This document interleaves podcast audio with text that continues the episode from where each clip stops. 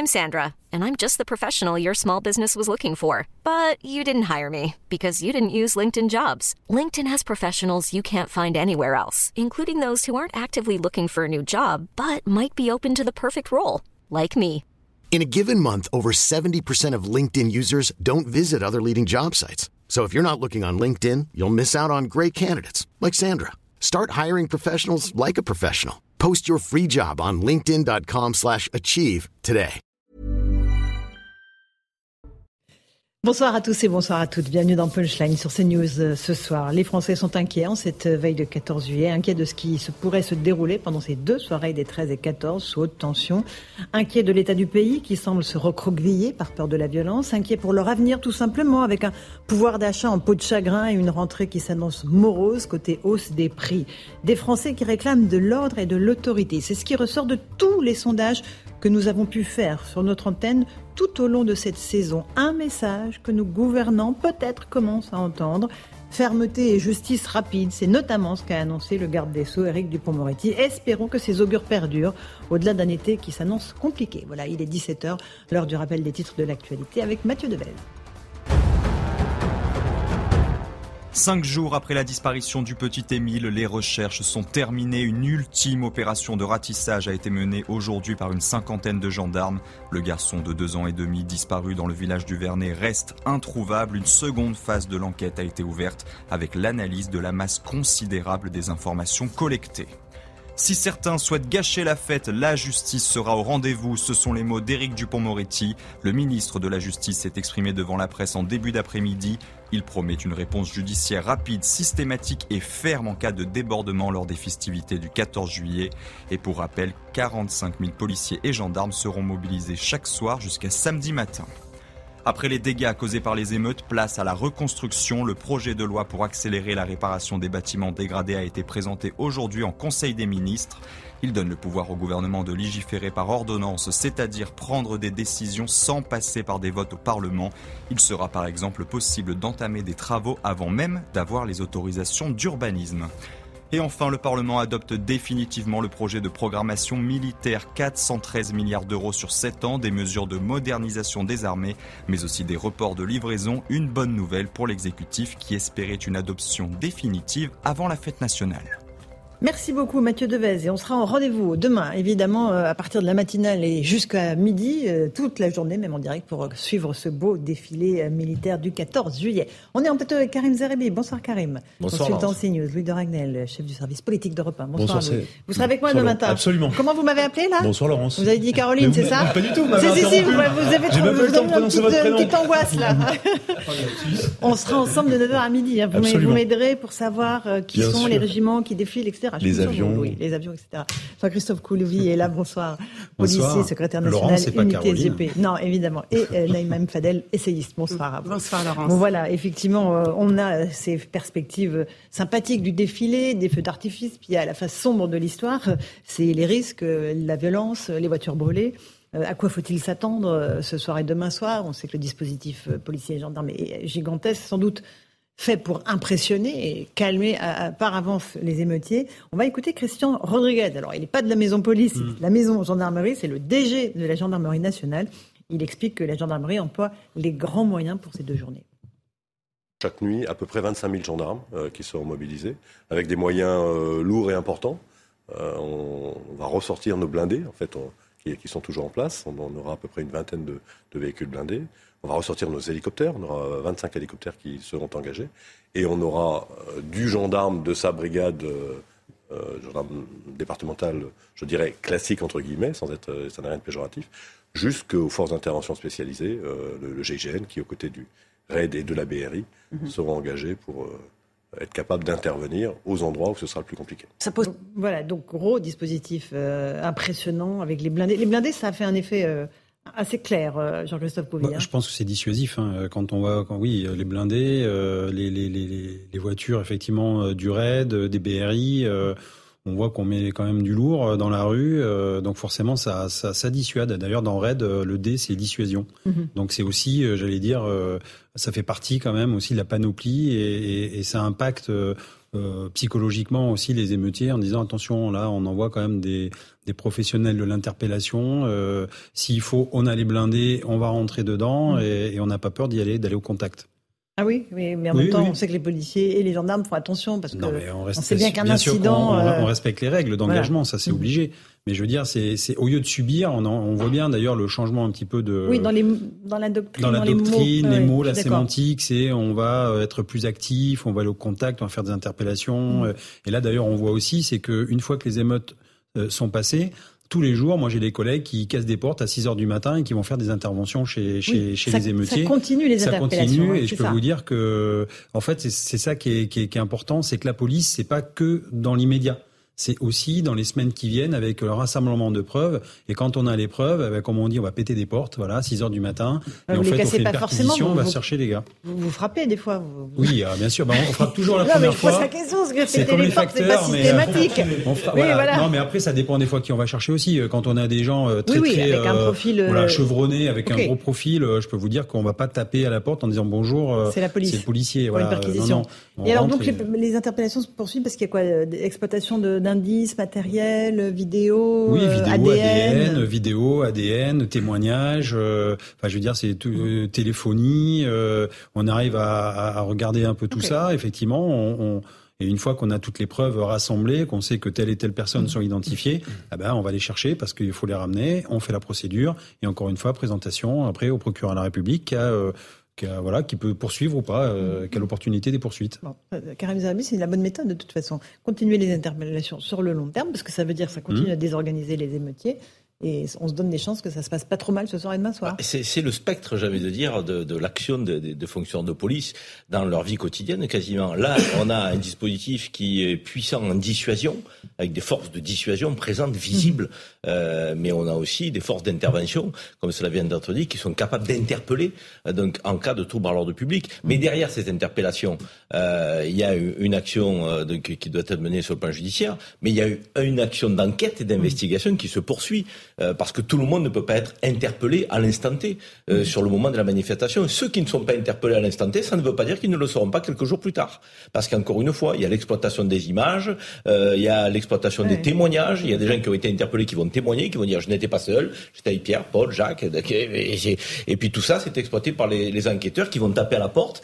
Euh, Donc euh, bonjour, on est là, merci de nous suivre. Donc, et, ah, c'est un, un, travail qui est, qui est un travail, j'allais dire minutieux c'est pas un travail improvisé, le travail de la police comme pourraient le penser certains. Ou la gendarmerie. Dire, on hein. pas. Pareil euh, pour les gendarmes, ils font pareil. Hein. Mais, les, cousins, ils font la même chose. Hein, euh, exactement. exactement. Les cousins non, mais on a le même métier. De toute façon, voilà. Bien sûr. C'est juste que la police nationale, c'est vraiment les, gros, les grosses agglomérations. Et les gendarmes, c'est toujours euh, dans, les, zones. voilà, les autres zones. Eux, ils couvrent. Alors, ce qui est marrant, ils couvrent 80% de, de, de, la zone nationale pour 20% des délits. Et en fait, la police nationale, c'est tout le contraire, c'est l'opposé, c'est marrant. C'est 80% des délits pour 20% de, la, de, la, zone. Moi, je demande souvent plus de présence policière dans cette émission et, et sur les, les antennes. Plus de bleu. Pourquoi Mais plus de bleu, ouais. C'est l'expression que j'utilise parce que je suis convaincu que plus de bleu, c'est une manière de prévenir et de dissuader qui peut nous mm. permettre derrière mm. d'éviter le passage à l'acte. Et donc la nature horreur du vide. Quand il n'y a pas de bleu, ben, les gens se disent que tout est possible et tout est permis. Il faut la justice. Alors, on va écouter Eric dans un instant. C'est très intéressant. Oui, c'est très intéressant. On va juste regarder le sujet de Marine Sabourin, parce que les Français sont quand même globalement inquiets. Je vous passe la parole, Naïma et Louis. La crainte que les soirées du 13 et 14 juillet dérapent. Un sentiment partagé par de nombreux Français. J'ai peur que ça part dans tous les sens, ouais. On a peur des, bah, des émeutes, euh, des violences, de la violence. Euh. Mes parents s'inquiètent par rapport à là où on est. Sinon, euh, je reste chez moi et puis c'est tout. Hein. À La les roses dans le Val-de-Marne, l'attaque à la voiture bélier du domicile du maire également incendié résonne encore dans l'esprit des habitants. Ça fait un peu peur quand même, on ne sait jamais qu'est-ce qui va arriver, surtout qu'on a les enfants. J'ai un peu peur quand même hein, parce que bah, je pense que ce serait un petit peu l'occasion, bah, comme c'est, on est dans le thème hein, avec le feu d'artifice et tout ça. Euh, oui, moi je suis, euh, je suis un peu inquiète. Quand même, j'espère que ce sera bien sécurisé. Quelques 45 000 policiers et gendarmes seront mobilisés sur tout le territoire jusqu'à samedi matin. Les forces de l'ordre veulent rassurer, elles sont prêtes, comme l'affirme Rudy Mana, porte-parole du syndicat de police Alliance Sud. réagira en fonction des éventuelles attaques que nous subirons, des éventuelles émeutes que nous pourrions avoir. Nous sommes plutôt prêts et plutôt entraînés du coup à, ce qui peut se passer. Euh, j'espère vivement que, que, ces, ces deux jours vont se passer dans le calme. Par mesure de sécurité, plusieurs communes ont renoncé à leur feu d'artifice. Naïma M. Fadel, c'est quand même euh, une drôle d'ambiance qui pèse sur notre pays. Oui, c'est une drôle d'ambiance. On a envie de ces moments de festivité, euh, qu'on soit bien ensemble, qu'on soit heureux d'y aller et qu'on n'ait pas, qu'on ne soit pas dans la crainte. C'est assez terrible. Euh, la peur qui nous hante face à ces festivités, encore une fois, qui devraient être des moments de cohésion sociale, de, bonheur d'être ensemble et de fêter cette fête nationale. Mais ce qui est intéressant, mhm. Laurence, c'est le message qui est donné de fermeté. Mhm. Et je trouve que c'est nouveau quand même. Moi, pour avoir toujours suivi ça, c'est un message très fort de fermeté qui est donné euh, à ceux qui voudraient venir euh, semer euh, la zizanie, si je puis dire. Et puis, je, je, voulais aussi parler du, de l'organisation, de la doctrine aussi. C'est-à-dire que là, on dit ce qu'on va faire. Donc je trouve que justement on n'est pas en réaction, on est en action. Et donc euh, cette doctrine qui est mise en place, cette organisation montre qu'il y a une volonté. Et la justice a donné aussi une réponse très forte. donc je pense que certains devraient euh, se, méfier, si je puis dire. Euh, Louis, vous voulez qu'on écoute Eric Dupond-Moretti Vous voulez parler avant On l'écoute, très bien. Allez, on fait comme vous voulez. on écoute le garde des Sceaux qui exprime sa volonté de fermeté. Il dit que voilà, il a demandé aux magistrats une réponse rapide, systématique et ferme et que la justice sera au rendez-vous. Il arrive. Il arrive. J'ai redemandé, dans une dépêche qui sera diffusée dans quelques heures, au magistrat une réponse euh, rapide, systématique et ferme. Et je sais naturellement pouvoir euh, compter sur eux. Je veux d'ailleurs euh, les remercier pour l'investissement qui a été le leur lors des derniers événements. Je veux remercier les magistrats, je veux remercier les greffiers, les agents administratifs et les avocats qui se sont euh, organisés aussi pour les comparutions immédiates. Si d'aventure certains souhaitaient gâcher la fête, je veux dire ici de façon solennelle, claire, que la justice euh, sera au rendez-vous des obligations qui sont les siennes lorsque les émeutes euh, ont eu lieu la semaine dernière. La justice a montré qu'elle était euh, au rendez-vous. Voilà, euh, il a raison de saluer le travail qu'ont fait les, magistrats et les greffiers et les avocats, parce qu'ils ont travaillé H24 euh, depuis Absolument. Mais, et alors, ce qui est intéressant, et ça pour le coup, c'est plutôt nouveau. On était habitué, si vous voulez, depuis euh, la crise des Gilets jaunes, à avoir la présentation des dispositifs policiers, euh, parce qu'il y avait besoin de rassurer, d'expliquer que l'État, en tout cas le ministre de l'Intérieur, était à la manœuvre et maîtrisait la situation. Et de manière, c'était assez inhabituel d'avoir le garde des Sceaux qui, de manière préventive, annonce aussi son dispositif euh, de, au niveau du ministère de la Justice partout sur le territoire. Et quand il, il annonce qu'il a donné instruction à tous les procureurs euh, d'aller très vite, de s'organiser, d'avoir des bons systèmes de permanence euh, pour pouvoir judiciariser le plus vite possible, ça pour le coup c'est quelque chose de nouveau parce qu'on s'est bien rendu compte. Et d'ailleurs l'action, personne n'a expliqué que la police était faible.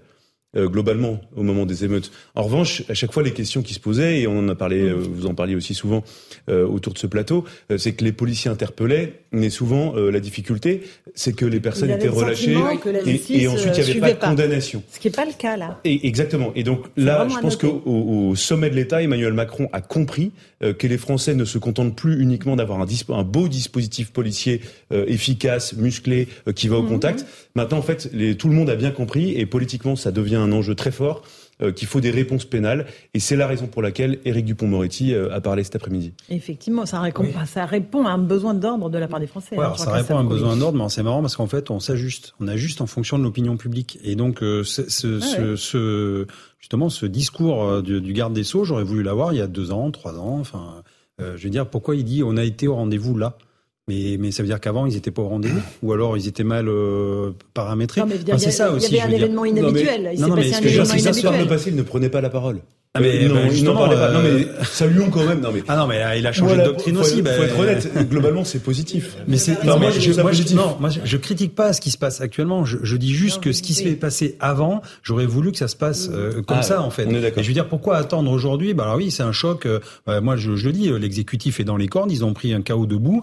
Euh, ils sont pas bien. Et là ils se rendent compte effectivement, ils sont devant le mur des réalités. Mmh, Ils disent mince. Et en fait il y a l'opinion publique aussi qui joue. Et parce que le politique est comme ça, c'est du marketing politique. On regarde en fonction de l'opinion et en fonction il y a une gradation de la situation.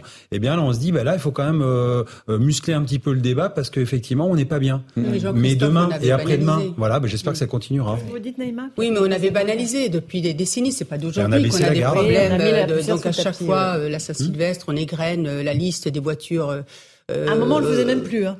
Oui, mais On c'est- n'osait oui, même on plus même parce qu'il y avait, euh, vous avez, des vous avez raison, il y avait une concurrence. Il y avait une concurrence. Donc effectivement, aujourd'hui, ça, enfin, on se dit que peut-être ils ont pris euh, conscience euh, que ça suffit et qu'il faut donner absolument euh, inverser les choses et donner des signes forts à, à toute cette euh, cette voyoucratie. Ça vous laisse un peu songeur, Karim? Ça me laisse songeur parce que ne soyons pas dupes et naïfs quand même. Ce discours de fermeté, s'il doit s'inscrire dans la durée, il doit être suivi.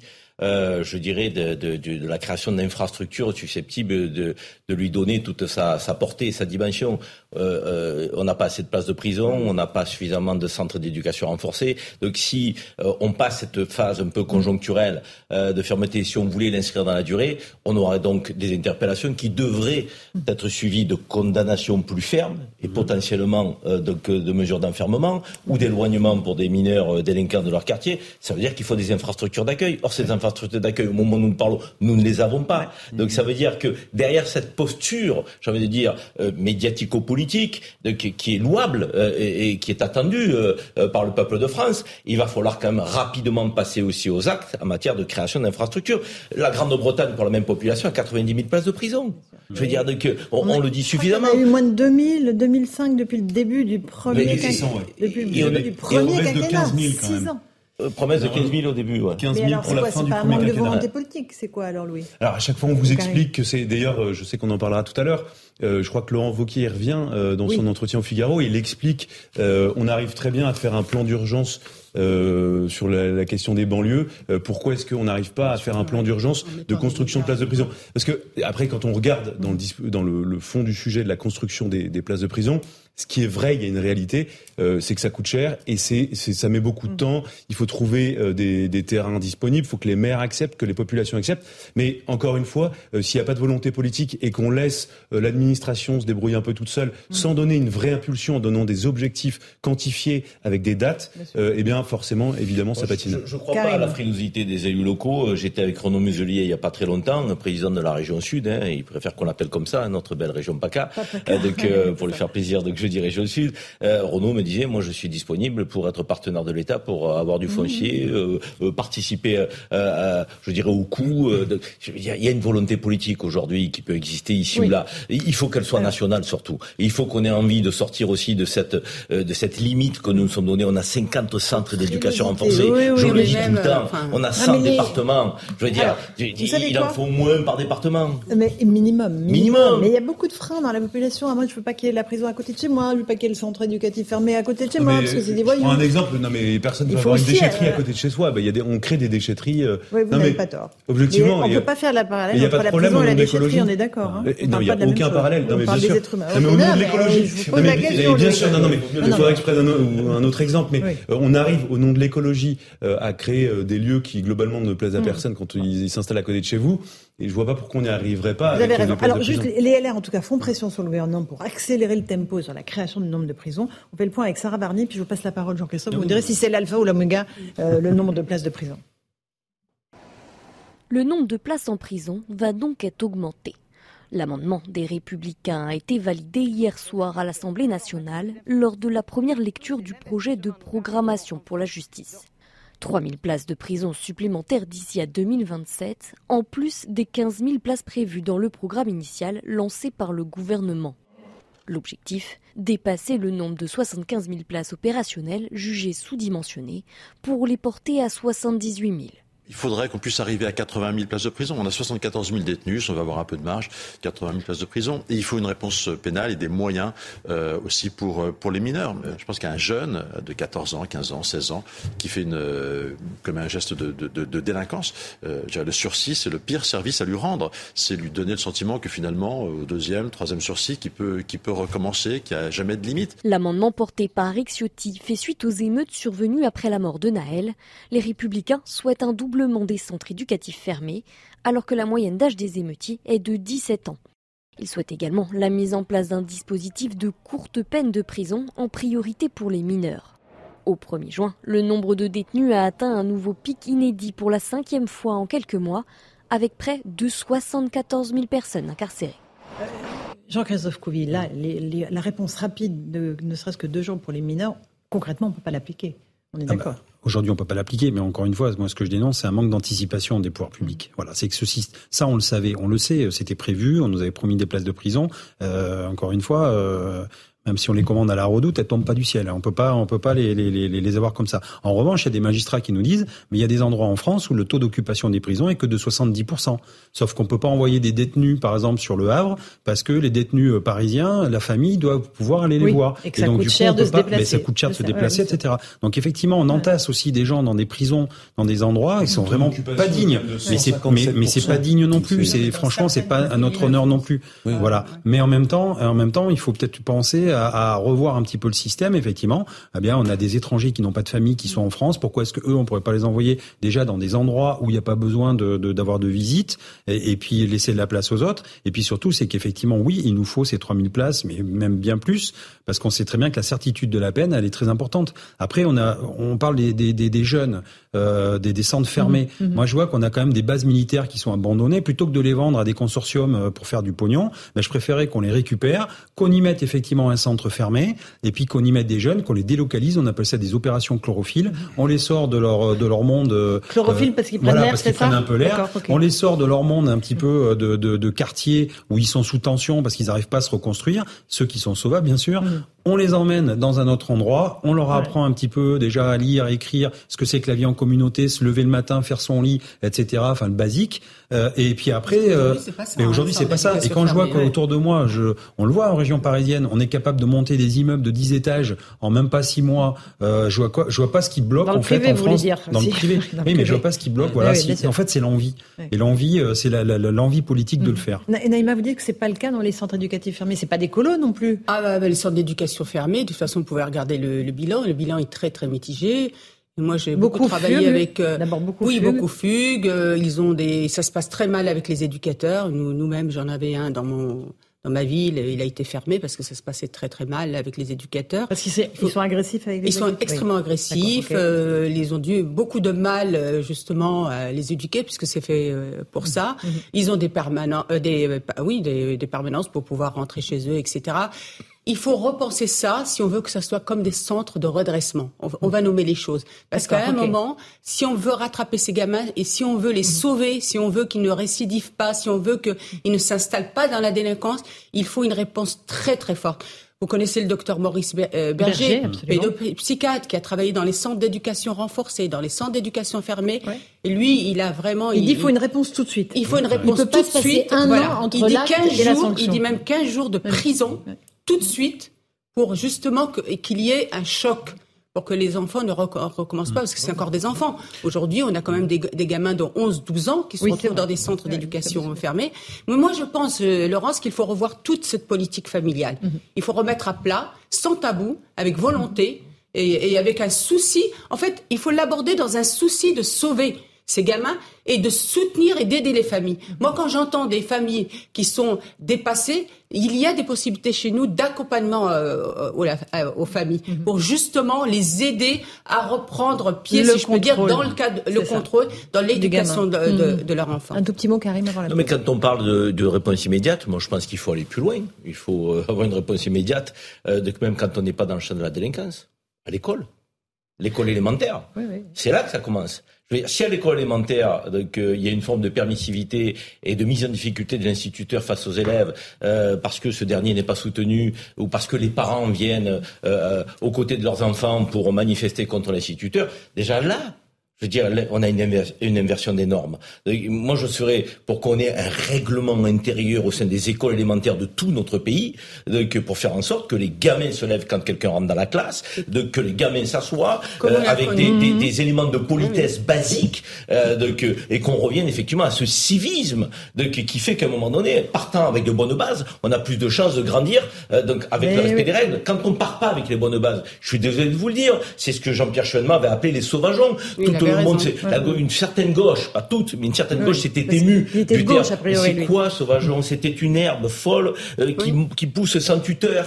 Euh, donc, euh, et, c'est quoi le tuteur? C'est l'adulte. Et c'est quoi l'herbe folle? C'est le jeune. Donc, et si on recadre pas le jeune très jeune, et derrière, ben, on est, on est à la portée de tous les comportements déviants. Donc il faut agir très vite. Et pour moi, l'école élémentaire, l'école républicaine, doit aussi être en mm. mesure de s'imposer. Allez, on fait une petite pause. On se retrouve dans un instant dans Punchline. Je vous passerai la parole, Naïma. On a encore beaucoup de sujets à aborder. On, verra aussi les villes dans lesquelles euh, on maintient les feux d'artifice, les villes où on annule au contraire, parce qu'on dit, euh, attendez, donnez-moi les noms des émeutiers. Et puis après, je reconstruirai euh, les centres qu'ils ont détruits. Ça, ça s'est passé au Blanc-Ménil. Et puis on viendra aussi sur le sondage CSA pour CNews, sur les sanctions. Comment faut-il sanctionner euh, les émeutiers? À tout de suite. 17h30, on se retrouve en direct dans Punchline sur CNews. On va tout de suite revenir euh, sur ce qui s'est passé cet après-midi dans le TGV entre Annecy et Paris. Un homme qui était porteur d'un couteau a été interpellé, un trentenaire, maîtrisé par un policier en civil, avec lequel il s'est battu. Au cours de la bagarre, il y a eu un coup de feu qui a été euh, qui est parti parce que l'homme a réussi à s'emparer de l'arme du policier. On fait le point avec Maxime Leguet, puis je vous passe la parole Jean-Christophe Covy. L'incident a eu lieu à bord du TGV Annecy-Paris en début d'après-midi.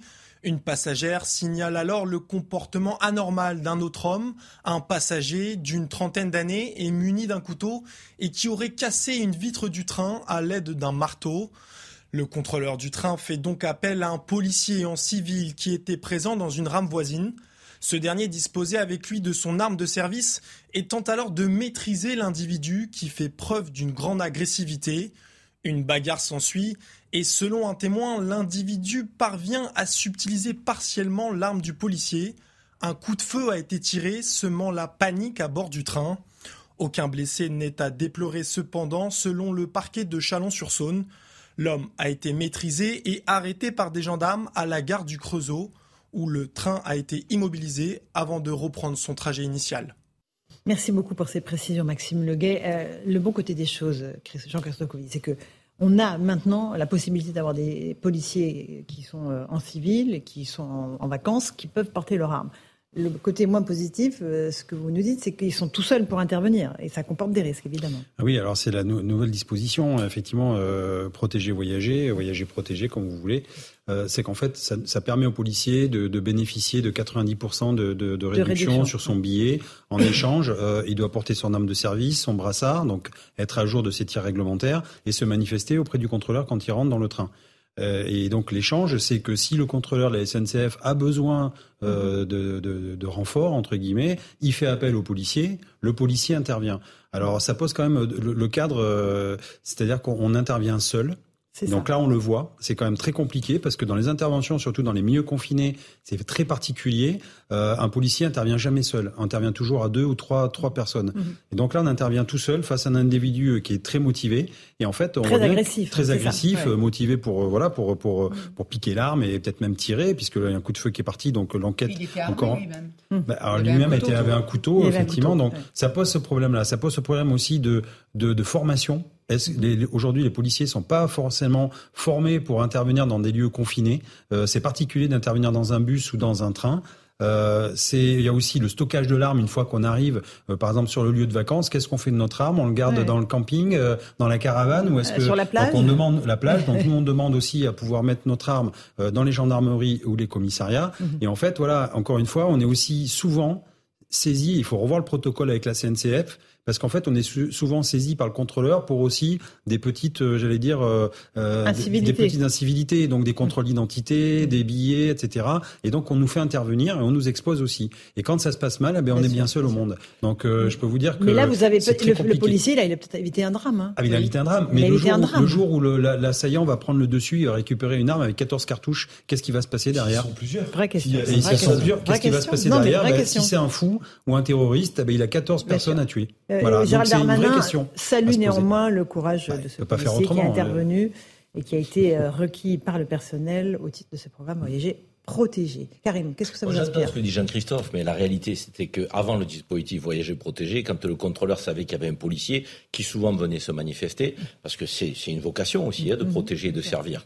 Euh, moi, j'ai exercé ce métier pendant 8 ans, il y a, il y a 30 ans, hein, ça me rajeunit pas, mais donc je sais ce que c'est, être contrôleur dans les trains. Et, les policiers venaient en me disant... Euh, montrant leur carte, monsieur, je suis dans le train si vous avez un souci. Mhm. Ils se mettent à disposition. Mhm. Ils n'ont pas attendu le, programme Voyager Protégé. Là, ce programme leur permet d'avoir un billet à 90%. Ok, très bien, c'est très bien sur le plan pécunier et autres. Mais c'est comme quand vous avez un malade dans le train il y a une annonce qui est faite, est-ce qu'il y a un Toubib Le Toubib, il vient, il n'a pas l'armada, le matériel et autres, il essaie de sauver une vie, vous avez un arrêt cardiaque, parfois il n'y parvient pas, mais c'est mieux d'avoir un expert quand même que de ne pas en avoir du tout. Là, en l'occurrence, on, avait, on a eu un expert dans ce train-ci de la sécurité qui est intervenu. Alors, bien sûr, on s'en sort bien là et on est heureux et on a envie de le féliciter. On peut avoir un autre type d'intervention où c'est plus délicat, plus difficile. Mais ça, c'est la vie de tous les jours, même s'ils étaient deux ou trois. Si vous en avez cinq en face ou dix, euh, ça peut être compliqué ah, aussi.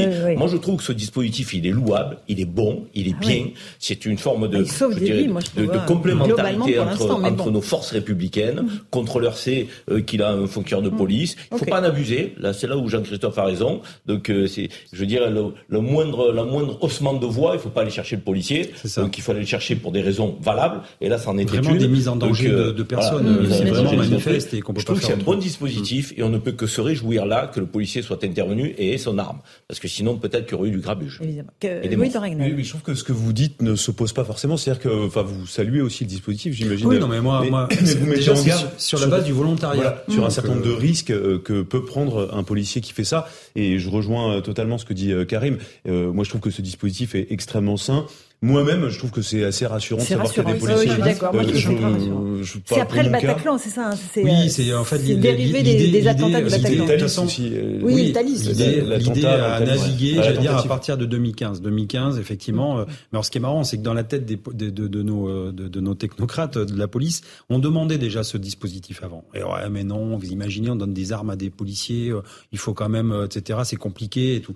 2015, bing, on commence à changer complètement de, de, de, de, principe. Et après, ils voulaient même nous acheter des Glock, ils voulaient nous acheter plein de trucs. Enfin, on avait une armada. On a dit attention. Mais pourquoi Vous vous souvenez du contexte? Parce que je me souviens il y avait une vague très importante de suicides dans la police. Moi, je me souviens. Et, et, et c'était une des raisons pour lesquelles il y avait notamment des protocoles qui avaient été mis en place mmh. pour demander à, ce que les policiers laissent leur arme euh, au commissariat, et qu'ils ne repartent pas avec et, et, du coup, tout le monde était un peu inhibé, euh, imprégné de oui, cette mais on préfère s'attaquer aux conséquences qu'aux causes. C'est très facile. Mais je, non, non, mais je, je, je suis d'accord. C'est-à-dire que pour l'administration, c'est typiquement administratif. C'est-à-dire qu'on s'attaque effectivement aux conséquences et pour lutter contre le suicide, eh ben, on supprime l'arme. Ah mm. bah oui, comme ça, c'est plus de notre faute. Et si le policier, bah, il prend une corde, il prend un fusil de chasse ou n'importe quoi, bah, ça sera pas la, la faute de l'administration. Donc nous, là-dessus, on, on, dénonce ça. Moi, je préfère m'attaquer aux causes qu'aux conséquences. Mais après, effectivement, l'idée a changé. Et, et donc l'idée, d'ailleurs, même après, une fois qu'on a eu l'autorisation d'aller avec nos armes, on peut aller aussi dans des endroits, Stade de France, euh, dans les musées, etc. Et on a vu aussi des personnes qui étaient contre, en disant non, mmh. on laisse pas passer tel policier parce qu'il est armé. Mais, mais voilà, je, je veux dire, le, le, mmh. monde a changé. On est rentré dans une ère où il y a du terrorisme, terrorisme low cost. Et effectivement, on peut intervenir n'importe où. Et, et, et après, euh, j'attends de voir la, la, réaction de LFI euh, le jour où il va se passer quelque chose, parce que là, effectivement, bravo, ça s'est bien passé. Mmh. Le collègue a tout maîtrisé. Euh, et, mais jusqu'au jour où. Et nous, notre rôle de syndicat, c'est de dire attention, c'est-à-dire jusqu'où le mhm. collègue sera, le policier euh, sera défendu, euh, notamment par le l'exécutif. S'il y a un problème. Et s'il y a un problème. Et si le mhm. policier avait tiré sur ce gars-là, si avec un fait voler euh, définitivement son définitivement arme, eh ben c'est là-dessus encore une fois, on aurait accusé le policier. Donc attention, on a une mhm. responsabilité, mais en même temps, nous, on veut aussi que derrière, on soit soutenu. Oui. Mais après, Karim, un dernier mot, mais intéressant aussi, c'est ce que ça génère comme comportement autour. C'est-à-dire ben, C'est-à-dire que vous avez des voyageurs qui peuvent avoir le trouillomètre à zéro, on peut le comprendre parfois, lorsqu'il y a une rixe ou quelqu'un mm. qui, ah qui, qui, est violent dans un train. Quand vous avez un policier qui intervient, même s'il est seul, il peut, il peut permettre à d'autres de, de, de, décupler un peu leur courage pour venir euh, donc à, à, ses côtés, euh, donc pour essayer effectivement de maîtriser l'individu ou les individus. Donc, et, et c'est important de savoir aussi que on a peut-être aussi ce déclencheur de civisme et de courage grâce à la présence d'un policier dans un train, lorsque les gens savent que c'est un policier, parce que c'est rassurant, ne serait-ce que sa présence est rassurante. Donc c'est pour ça que moi je n'y vois personnellement, mmh. Jean-Christophe, avec, avec tous les écueils que, que, que, tu poses éventuellement sur demain euh, les, les, les, les, critiques qui peuvent être portées s'il si, s'il utilise son arme. Donc je n'y vois aujourd'hui, en tout cas, euh, que des éléments positifs euh, en matière de, de, sécurité dans un train. Quoi. Ah, mais moi aussi, moi, c'est juste la responsabilité juridique. Et c'est là où nous, c'est notre rôle de syndicaliste pour dire attention.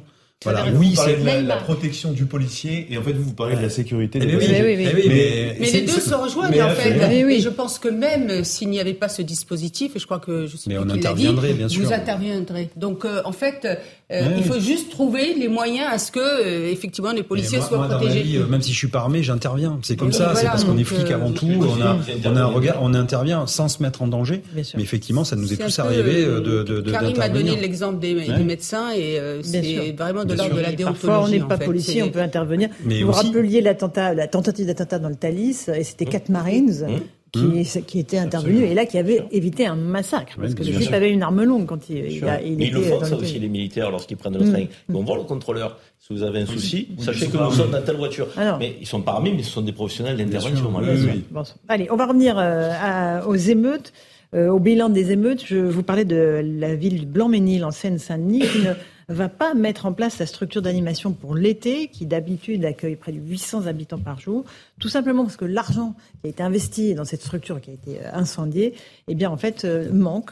Euh, et euh, la mairie demande que l'on connaisse le nom des émeutiers. Reportage Charles Pousseau, Adrien Fontenot. Cette année, le bac à sable sera bien vide. La ville du Blanc-Ménil n'accueillera pas la structure estivale mise en place depuis 2014. Le budget alloué servira à réparer les dégâts liés aux émeutes, estimés à 500 000 euros. Un été plombé par quelques 200 émeutiers. Tout le monde sait qui sont ces gens. Euh, reste l'épreuve après pour les faire condamner, mais tout le monde les connaît. Les gens qui ne bénéficieront pas, qui n'y sont pour rien dans les émeutes, mais qui ne pourront pas bénéficier de cette plage éphémère, eh bien peut-être vont raisonner ces gamins-là et leur dire tu recommences pas. Parce que c'est nous qui finalement payons les pots cassés. On aurait pu passer des vacances tranquilles, trois semaines tranquilles à Beach Melil. Eh bien on ne pourra pas à cause de vos conneries. Annuler cet événement plutôt qu'augmenter les impôts. Une justification entendable pour le sénateur. Dans les quartiers populaires, la sanction a du mal à passer. Très déçu, parce que ça va punir tous les gens qui, qui sont corrects, qui ont des enfants qui ne partent pas en vacances. Beaucoup de blancs ne partent pas en vacances, beaucoup, beaucoup. Et ils comptent que sur ça pour euh, voilà, s'amuser, s'épanouir. Et le fait qu'on enlève la structure euh, pour le mois de juillet et le mois d'août, euh, je trouve ça un peu dommage. Outre cette plage éphémère, le bal et feux d'artifice du 13 juillet sont également annulés. La ville n'exclut pas d'autres décisions de ce type si de nouvelles émeutes avaient lieu.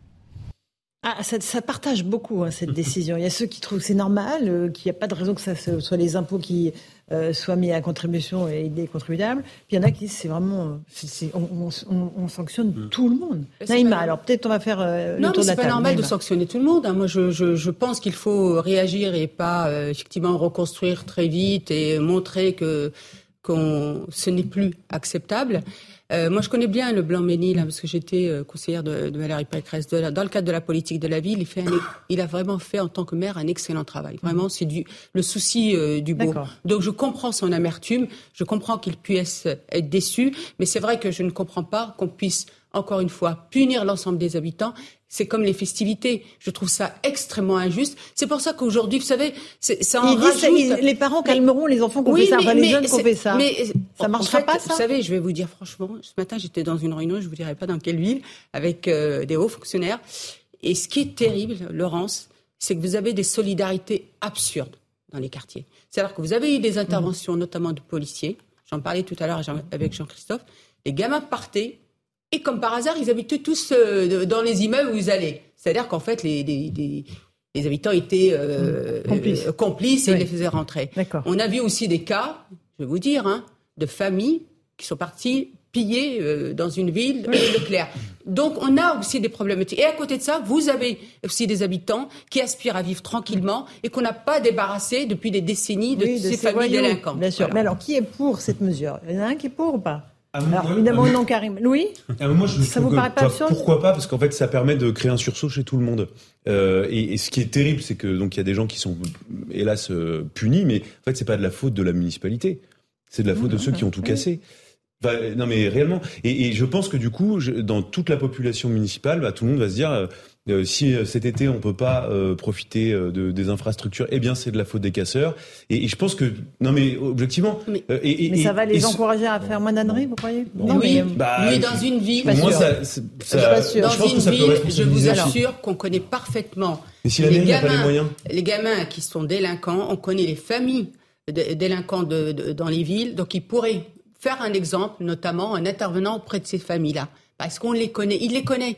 Il préfère que ce soit les habitants qui mm. effectivement euh, disent, enfin, vous savez, hein, je veux être honnête avec vous. Qu'est-ce que vous voulez qu'ils disent les, habitants? Ils vont aller voir, euh, c'est pas bien ce que tu fais, euh, tu as eu tort d'aller brûler. C'est difficile de leur de leur confier ça. Oui, de leur demander de si on ne construit si la mairie n'a pas les moyens, si on ne construit pas, de Sinon, on augmente les impôts tout le monde. Non, mais, non, mais, mais c'est un vrai débat. Il y a des gens qui vont dire, j'ai pas envie de payer pour ça. Mais, mais, mais, moi, je suis pas pour que les gens payent pour les autres. Hein. Mais, alors, comment, on fait Moi, je vous dis franchement, hein, il faut, faut remettre à plat tout. Non, mais là, dans le cas précis. Ben, il faut, il faut pas qu'il reconstruise là. Pour l'instant, il faut ah, qu'il attende. d'accord. Ah oui, oui, ah oui, je suis d'accord avec vous. Mais je trouve que par rapport aux festivités de l'été, je pense qu'il aurait dû quand même les mettre en place. Je parle des reconstructions de tout ce qui a été brûlé. Et je ne suis pas d'accord. Je trouve que cet ancien maire de Blaménil, parce qu'il est plus maire, hein, il est sénateur mm. aujourd'hui, donc euh, qui euh, prend cette décision, elle est contre-productive totalement. Il se trompe de cible. Il se trompe de cible. Je veux dire, là, il va sanctionner non pas les délinquants, euh, donc il va sanctionner les familles qui ont subi. déjà et qui continueront de subir parce qu'elles ne pourront pas partir en vacances euh, comme plus de 40% des Français, et qui n'auront pas de lieu de base de loisirs, et qui vont devoir gérer leurs enfants et les occuper autrement. Je veux dire, donc en pleine période de chaleur, voire de canicule parfois. Mais, mais je dirais, excusez-moi, mais c'est ça n'a ni queue ni tête cette décision. Qui disent à un moment donné, euh, je veux effectivement sanctionner euh, les auteurs et je veux que la mairie puisse contribuer à les identifier euh, parce que c'est mm. pas normal qu'il y ait une impunité. Ok, mais il y a des maires qui nous ont dit sur ce plateau. Je pense au maire d'Aulnay-sous-Bois, Bruno Béchiza, qui me disait j'ai 40 000 habitants dans ma zone de, quartier populaire. Il a 80 000 habitants sur sa ville, il en a 40 000 dans ses quartiers dits prioritaires. Il dit j'ai eu 400 casseurs. On va pas pénaliser 40 euh, 000 habitants pour 400 casseurs. Enfin, c'est, ça s'entend quand même, je veux dire, à un moment donné. Ils ont déjà des difficultés à partir en vacances. Et, et, ils élèvent leurs enfants, ils les tiennent, et autres. Et là, tu vas encore surenchérir dans leurs difficultés. Mais non, non, c'est pas les délinquants que tu sanctionnes. Les délinquants, ils iront voler nos motos et ils iront dans, dans, dans, dans les lieux de, de, loisirs à côté. Jean-Christophe, l'avis du policier. Alors. L'avis du policier. Alors là, effectivement, euh, la responsabilité collective, c'est vrai que des fois, on veut responsabiliser un groupe, mhm. en fait, en disant voilà, et c'est très d'ailleurs, on voit ça dans le sport, mais c'est pas la même manière que, que dans le que, que, que j'allais dire dans, dans l'urbanisme. Dans le sport, ouais, voilà, il y a une équipe avec un, but, un but commun. Quand il y en a un qui fait une erreur, c'est toute l'équipe qui est, qui, est, qui est condamnée, entre guillemets. Par exemple, moi, c'est arrivé avec le rugby, on faisait des bêtises, bing, tout le monde fait des, des pompes, des trucs, etc. Parce que c'était la punition collective. Pour montrer justement à ceux, à ceux qui avaient fait la bêtise qu'il fallait pas le faire. Voilà, parce que ça pénalisait tout le monde. Ça, on le voit aussi dans certaines, dans les écoles. Des fois, il y a des classes qui sont toutes punies parce que euh, mmh. l'élève ah perturbateur euh, ne sait pas dénoncer. Bon, alors ça peut marcher dans un petit groupe. Là, on a un groupe hétérogène où effectivement on a des familles à problème qui qui qui, qui martyrisent, faut le dire, hein, le, le, le, la, la, population, euh, l'ensemble de la population. Mmh. Et donc là, on demande à la population entre guillemets martyrisée d'aller d'aller régler les comptes. Et vous pensez vraiment que les gens qui vivent déjà dans la peur, ils vont aller voir la famille de délinquants, de dealers et ça, pour dire ouais c'est ta faute si mon bébé, enfin si mon gamin ne part pas, euh, ne va pas, etc. Donc en fait on déplace un peu le problème et, et, et je trouve que justement ce, ce, ce bien commun, le, le, le j'allais dire le, souci du bien commun, eh bien je pense que les gens savent se, se l'accaparer. Mais encore une fois, il faut s'attaquer à ceux vraiment, qui sont fauteurs de troubles. Et on ne doit pas punir tout le monde pour des fauteurs de, troubles. Je trouve que c'est pas très très bien. Convaincu, Louis, ou pas C'est la une mauvaise idée ou pas Je suis plutôt convaincu par ce que vous avez dit. Il est vraiment regrettable que Après, on verra si ça se trouve, ça va marcher. Hein. faut laisser. On dit toujours, faut laisser la chance au produit. Mais là, il n'y a plus de produit, les dégradés n'existent plus. C'est la minorité délinquante et agissante qui a donné sa règle là. Euh, on, parlait de cette demande d'autorité et d'ordre des Français. On a un sondage CSA pour CNews à propos des allocations familiales. Faut-il supprimer ces aides sociales pour les familles d'émeutiers La réponse est oui à 73%. Mais ce qui est intéressant, encore une fois, c'est quand on regarde les familles politiques, on s'aperçoit qu'à la France insoumise, pourtant, évidemment, on n'est pas dans cette logique-là, ils sont d'accord à, à 4, 43%, non à 57%. Majoritairement non, mais quand même, 43%, mmh. c'est pas rien.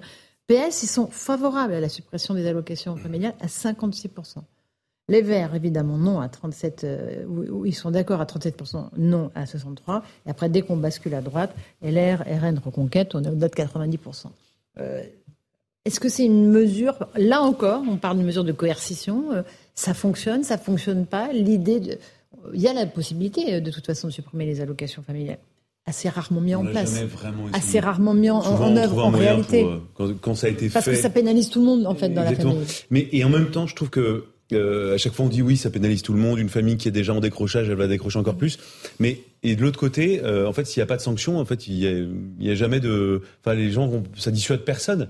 Et, et, je trouve aussi que ça permet de responsabiliser des parents les parents ont quand même la gestion de leurs enfants.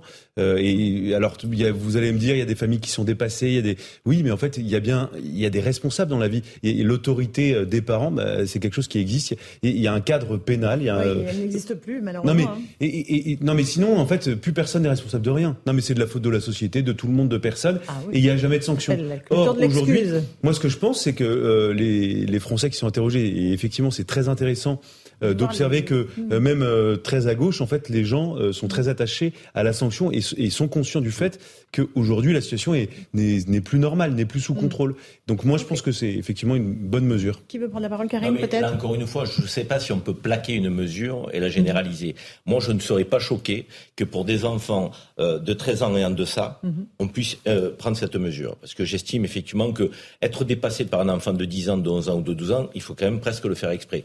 En revanche, si vous avez un garçon de 15 ou 16 ans à la maison euh, de, que, qui est intenable et que vous n'arrivez plus à tenir et, qui vous dépasse, euh, si vous supprimez les allocations familiales alors que vous en avez trois autres qui marchent droit, je ne sais pas quel effet positif on va mmh. pouvoir en trouver. Donc moi, pour moi, le, le curseur, ça doit être à un moment donné quel type d'adolescence ça, ça, concerne Quand on disait qu'on avait parmi les émeutiers des gamins de 12 ans, 9 ans, 9 ans, 11 ans. Ah, là, là, pour moi, là, pour moi, là, pour moi, c'est une mesure qui doit effectivement quasiment être automatique. Oui, ça. Là, pour moi. Donc, après, une, une maman toute seule, qui élève deux ou trois enfants, qui en a un de 17 ans, euh, qui part en vrille, alors que les deux autres marchent plutôt droit et sont respectueux, je me dis, est-ce qu'on va pas l'enfoncer plus qu'elle ne l'est déjà dans la difficulté C'est pour ça que je pense qu'il faut le faire, de, le curseur, il faut le poser en fonction de la situation. Je pense qu'il faut arrêter avec euh, les familles monoparentales qui forcément ne, peuvent pas euh, bien éduquer leurs enfants. Non, mais en plus, euh, si vous regardez bien les familles monoparentales, je vous invite à regarder vraiment dans ces quartiers quelles sont ces familles monoparentales. Vous vous rendrez compte que c'est pas vraiment des familles monoparentales. C'est pas. C'est pas vraiment des familles monoparentales. Vous avez beaucoup de familles polygames en fait dans les quartiers, surtout les, les, les, quartiers en Ile, en de france C'est pas le modèle certaines villes. Non, mais je vous dis pas. Non, mais actuellement, mais je dis pas que c'est le modèle, Karim. Je dis juste qu'il faut il faut arrêter de tout le tour brandir famille monoparentale. Moi, je pense qu'à partir du moment, il faut il faut avoir un, un discours, je veux dire, de responsabilité. Quand on met un enfant au monde, on en est responsable. C'est pas comme c'est une, une, dame euh, du Parti socialiste me disait, bah non, on en est responsable collectivement. Non, c'est les parents qui sont responsables. On est dans un pays le père et la mère. Et la mère, effectivement, il faut rappeler. Le et, père, le, et le problème, c'est que c'est vrai qu'on ne rappelle pas assez à l'ordre euh, les, pères. Bien sûr. la politique de, familiale qui a été mise en place dès le, en 1932, elle a été mise en place pour encourager la natalité et pour soutenir les familles dans l'éducation de leurs mm-hmm. enfants. Aujourd'hui, on ne peut pas être dans notre pays que dans les droits sans avoir euh, les devoirs. Il faut absolument les conditionner à vous avez raison. Un tout petit mot de Christophe Couvier avant la fin de l'émission. Un petit mot, je pense qu'il faut, il faut, il faut aussi expliquer ce que c'est que l'État-providence à ces personnes-là. C'est-à-dire qu'effectivement, en fait, c'est la collectivité qui se cotise, notamment avec les impôts, pour aider euh, à subvenir aux besoins. Et donc, à un moment donné, quand on respecte pas les lois de la collectivité, parce qu'en en fait, l'argent, il tombe du ciel. Et, c'est ça. Et, et, c'est, ben oui, c'est nos impôts qui. En fait, on manque d'exigence dans ce pays. Il faut juste de l'exigence et leur dire voilà, déjà un, c'est un effort qu'on fait pour vous aider parce que cet argent-là, il tombe pas du ciel, euh, c'est une collecte. Et surtout, c'est qu'est-ce que vous en faites? Et moi, quand j'entends des maires qui disent, euh, notamment sur des émeutes, bah, j'ai caché la clé de la, porte d'entrée sous mon oreiller parce que je veux pas que mon fils sort, a dit, c'est pas qu'il peut, il va avoir des problèmes, c'est que j'ai pas envie de payer une amende. Donc en fait, on rapporte tout aux fiduciaires, mhm. mais à la fin, on se demande si c'est pas la, clé. Allez, merci beaucoup, Jean-Christophe Couvi. On fait une petite pause. On se retrouve dans un instant dans Punchline, c'est News Europe 1. On reviendra sur ces deux soirées 13 et 14 juillet sous haute tension avec un gros dispositif policier. À tout de suite. Bonsoir à tous et bonsoir à toutes. Bienvenue dans Punchline ce soir sur CNews et sur Europe 1. À quoi faut-il s'attendre ce soir et demain lors de ces soirées à haut risque des 13 et 14 juillet? L'important dispositif de sécurité aurait-il l'effet escompté, c'est-à-dire dissuader les émeutiers de récidiver en cette fête nationale? En réalité, l'important n'est pas là. Si nous en sommes à espérer que les choses se passeront bien, c'est que nous sommes faibles. C'est la grande leçon qu'il faudra retenir de ce qui s'est passé depuis trois semaines en France et ce qui a fait basculer notre pays dans une nouvelle ère, celle de la peur généralisée des maires MAIR, qui euh, redoutent de se faire agresser à leur domicile, des policiers et gendarmes qui ont des cibles accrochées dans le dos à chaque fois qu'ils descendent dans la rue. Pensons à leurs familles d'ailleurs, menacées physiquement jusqu'à chez elles. Ayons toujours en tête le nom de ceux et celles qui sont tombés en service et qui ont payé de leur vie le fait de protéger la nôtre. Cela nous permettra de mettre en perspective les anathèmes et les pleurnicheries des privilégiés de la République qui se réfugient dans les jupes du pouvoir et se drapent dans leur toge de patriciens de pacotille.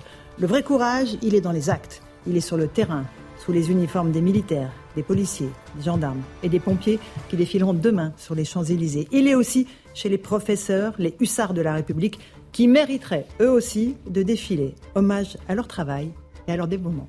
Il est 18h sur Punchline, CNews et Europe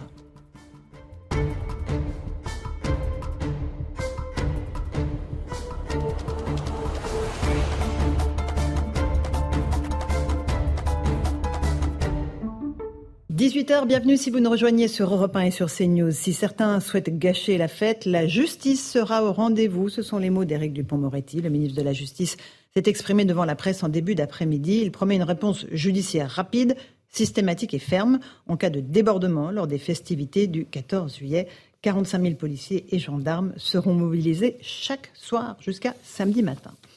Et après les dégâts causés par les émeutes, place à la reconstruction. Le projet de loi pour accélérer la réparation des bâtiments dégradés a été présenté aujourd'hui en Conseil des ministres. Il donne le pouvoir au gouvernement de légiférer par ordonnance, c'est-à-dire de prendre des décisions sans passer par le vote du Parlement. Il sera par exemple possible d'entamer des travaux avant même d'avoir les autorisations d'urbanisme. Et puis le Parlement a aussi adopté définitivement le projet de programmation militaire 413 milliards d'euros sur 7 ans, des mesures de modernisation des armées et aussi des reports de livraison. Une bonne nouvelle pour l'exécutif qui espérait une adoption définitive avant la fête nationale. Une célébration, le défilé, que vous pourrez suivre bien sûr en direct demain lors d'une édition spéciale à partir de 9h sur CNews et sur Europe 1. Cinq jours après la disparition du petit Émile, les recherches sont terminées. Une ultime opération de ratissage a été menée aujourd'hui par une cinquantaine de gendarmes. Le petit garçon de deux ans et demi, disparu dans le village du Vernet, reste introuvable. Une seconde phase de l'enquête a été ouverte avec l'analyse de la masse considérable des informations collectées. Enfin, Joe Biden affirme que Vladimir Poutine a déjà perdu la guerre en Ukraine. Le président américain s'est exprimé depuis Helsinki en Finlande, Helsinki, où il clôture sa tournée européenne. Selon lui, la contre-offensive ukrainienne devrait pousser Moscou à négocier. Voilà, il est 18h02 euh, et quelques secondes. Nous sommes en plateau avec Karim Zeribi. Bonsoir Karim, Bonsoir, consultant CNews. Louis Dragnel, chef du service politique d'Europe 1. Bonsoir Louis. Bonsoir Laurence. Nous sommes avec Jean-Michel Fauvergue, ancien patron du RAID. Bonsoir, Bonsoir bienvenue. Florian Tardif, journaliste politique CNews. Bonsoir. Bonsoir Laurence. Naïma M. Fadel, essayiste. Bonsoir. Bonsoir Laurence. Allez, on commence par le 14 juillet. On espère qu'il sera euh, un peu festif et pas trop sécuritaire. Néanmoins, évidemment, les Français sont inquiets. On fait le point avec Marine Sabourin et puis je vous passe la parole sur le plateau. La crainte que les soirées du 13 et 14 juillet dérapent. Un sentiment partagé par de nombreux Français. J'ai peur que ça part dans tous les sens, ouais. On a peur des, bah, des émeutes, euh, des violences, de la violence. Euh. Mes parents s'inquiètent par rapport à là où on est. Sinon, euh, je reste chez moi et puis c'est tout. Hein. À La les Roses, dans le Val-de-Marne, l'attaque à la voiture bélier du domicile du maire également incendié résonne encore dans l'esprit des habitants. Ça fait un peu peur quand même. On ne sait jamais qu'est-ce qui va arriver, surtout quand on a les enfants. Et j'ai un peu peur quand même hein, parce que bah, je pense que ce serait un petit peu l'occasion, bah, comme c'est, on est dans le thème hein, avec le feu d'artifice et tout ça. Euh, oui, moi je suis, euh, je suis un peu inquiète quand même, j'espère que ce sera bien sécurisé. Quelques 45 000 policiers et gendarmes seront mobilisés sur tout le territoire jusqu'à samedi matin. Les forces de l'ordre veulent rassurer, elles sont prêtes, comme l'affirme Rudy Mana, porte-parole du syndicat de police Alliance Sud. On réagira en fonction des éventuelles attaques que nous subirons, des éventuelles émeutes que nous pourrions avoir. Nous sommes plutôt prêts et plutôt entraînés du coup à, ce qui peut se passer. Euh, j'espère vivement que, ces deux jours vont se passer dans le calme. Par mesure de sécurité, plusieurs communes ont renoncé à leur feu d'artifice. Effectivement, il y en a qui ont renoncé, mais il y en a qui le maintiennent. Je pense notamment à l'Aïle-les-Roses, dont le maire Vincent Jeanbrun avait payé un lourd tribut lors des dernières émeutes. On se rappelle que sa famille avait été agressée à leur domicile, euh, sa femme et ses deux enfants qui avaient été prises pour cible. Euh, on va rejoindre Solène Boulon qui est sur place avec Pierre Emco. Bonsoir euh, Solène. la ville donc a décidé de maintenir ces festivités. Est-ce que les habitants sont au rendez-vous au moment où on se parle? Oui, Écoutez Laurence, pour l'instant, il y a surtout euh, beaucoup d'enfants venus avec leurs parents, euh, leurs grands-parents. Ils profitent pour l'instant euh, des structures gonflables installées sur le site. Une fête communale, vous l'avez dit, que le maire de l'Aïle Rose a donc décidé de maintenir malgré les différentes dégradations subies ces derniers temps. Alors un dispositif de sécurité a tout de même été mis en place pour prévenir d'éventuels débordements. À l'entrée, plusieurs agents de sécurité fouillent les sacs et filtrent les arrivants. Des policiers municipaux sont également euh, présents euh, sur le site. Euh, mais pour l'instant, l'heure est à la fête. Fagnons bleus, blancs, rouges sont accrochés aux arbres en l'honneur de la fête nationale. Un film est en train d'être projeté en plein air. Et puis, dans une heure, il y aura un concert suivi d'un bal populaire avant le traditionnel feu d'artifice attendu aux alentours de 23 heures. Merci beaucoup, Solène Boulon, avec Pierre Amco pour CNews à la et Rose. C'est bien de voir que la vie reprend ses droits aussi, qu'on va faire la fête, mais il y avait quand même des portiques de sécurité et un bon dispositif euh, avec euh, des, vigiles, hein, parce qu'il faut quand même sécuriser. Naïma hein. Fadel. C'est un message très fort qu'il donne, euh, ce, maire, hein, qui a quand même été touché au sein de sa famille. voilà, il a, il a beaucoup de, courage. Et je trouve que là, pour le coup, il donne un signe très fort, un message très fort. Il ne punit pas l'ensemble des habitants. Il permet de faire corps avec avec avec ses, ses habitants. Et moi, j'applaudis parce que vraiment, c'est ce qu'on a besoin. Vous savez, il faut pas de résignation. Aujourd'hui, il faut de la résistance. Hmm. Il faut surtout pas se résigner et surtout pas donner justement des messages à ces personnes-là qui veulent mettre à mal la cohésion nationale. Parce que c'est vraiment la cohésion hein, qui est, qui est, qui est d'être attaquée aussi. Oui, on peut comprendre aussi les villes qui annulent parce que parce qu'il y a eu trop de dégâts, parce que les habitants ils, sursautent au moindre pétard, parce qu'ils ont vécu des nuits d'enfer aussi. Les, les émeutiers, ça veut dire qu'ils ont gagné. Vous voyez ce que c'est ça le, le problème. Ah, Qu'est-ce qu'on fait À un moment, est-ce qu'on montre quand même qu'on est fort, mm. qu'on est dans un état fort, mm. un état de droit, et que ça ne se passera plus comme ça vous voyez, c'est ça le, message. Autre message. Karim quand vous discutez avec les maires, j'en ai rencontré un certain nombre depuis le début de la semaine, il y a deux raisons qui font que les feux d'artifice et les festivités sont annulées. Il y a une raison sécuritaire pour certains d'entre eux, mais pas tous il y a une raison budgétaire. Mmh. Oui, oui. Dire, et les dégâts euh, des émeutes euh, vont coûter très cher aux collectivités locales euh, et qui ont des budgets souvent très serrés.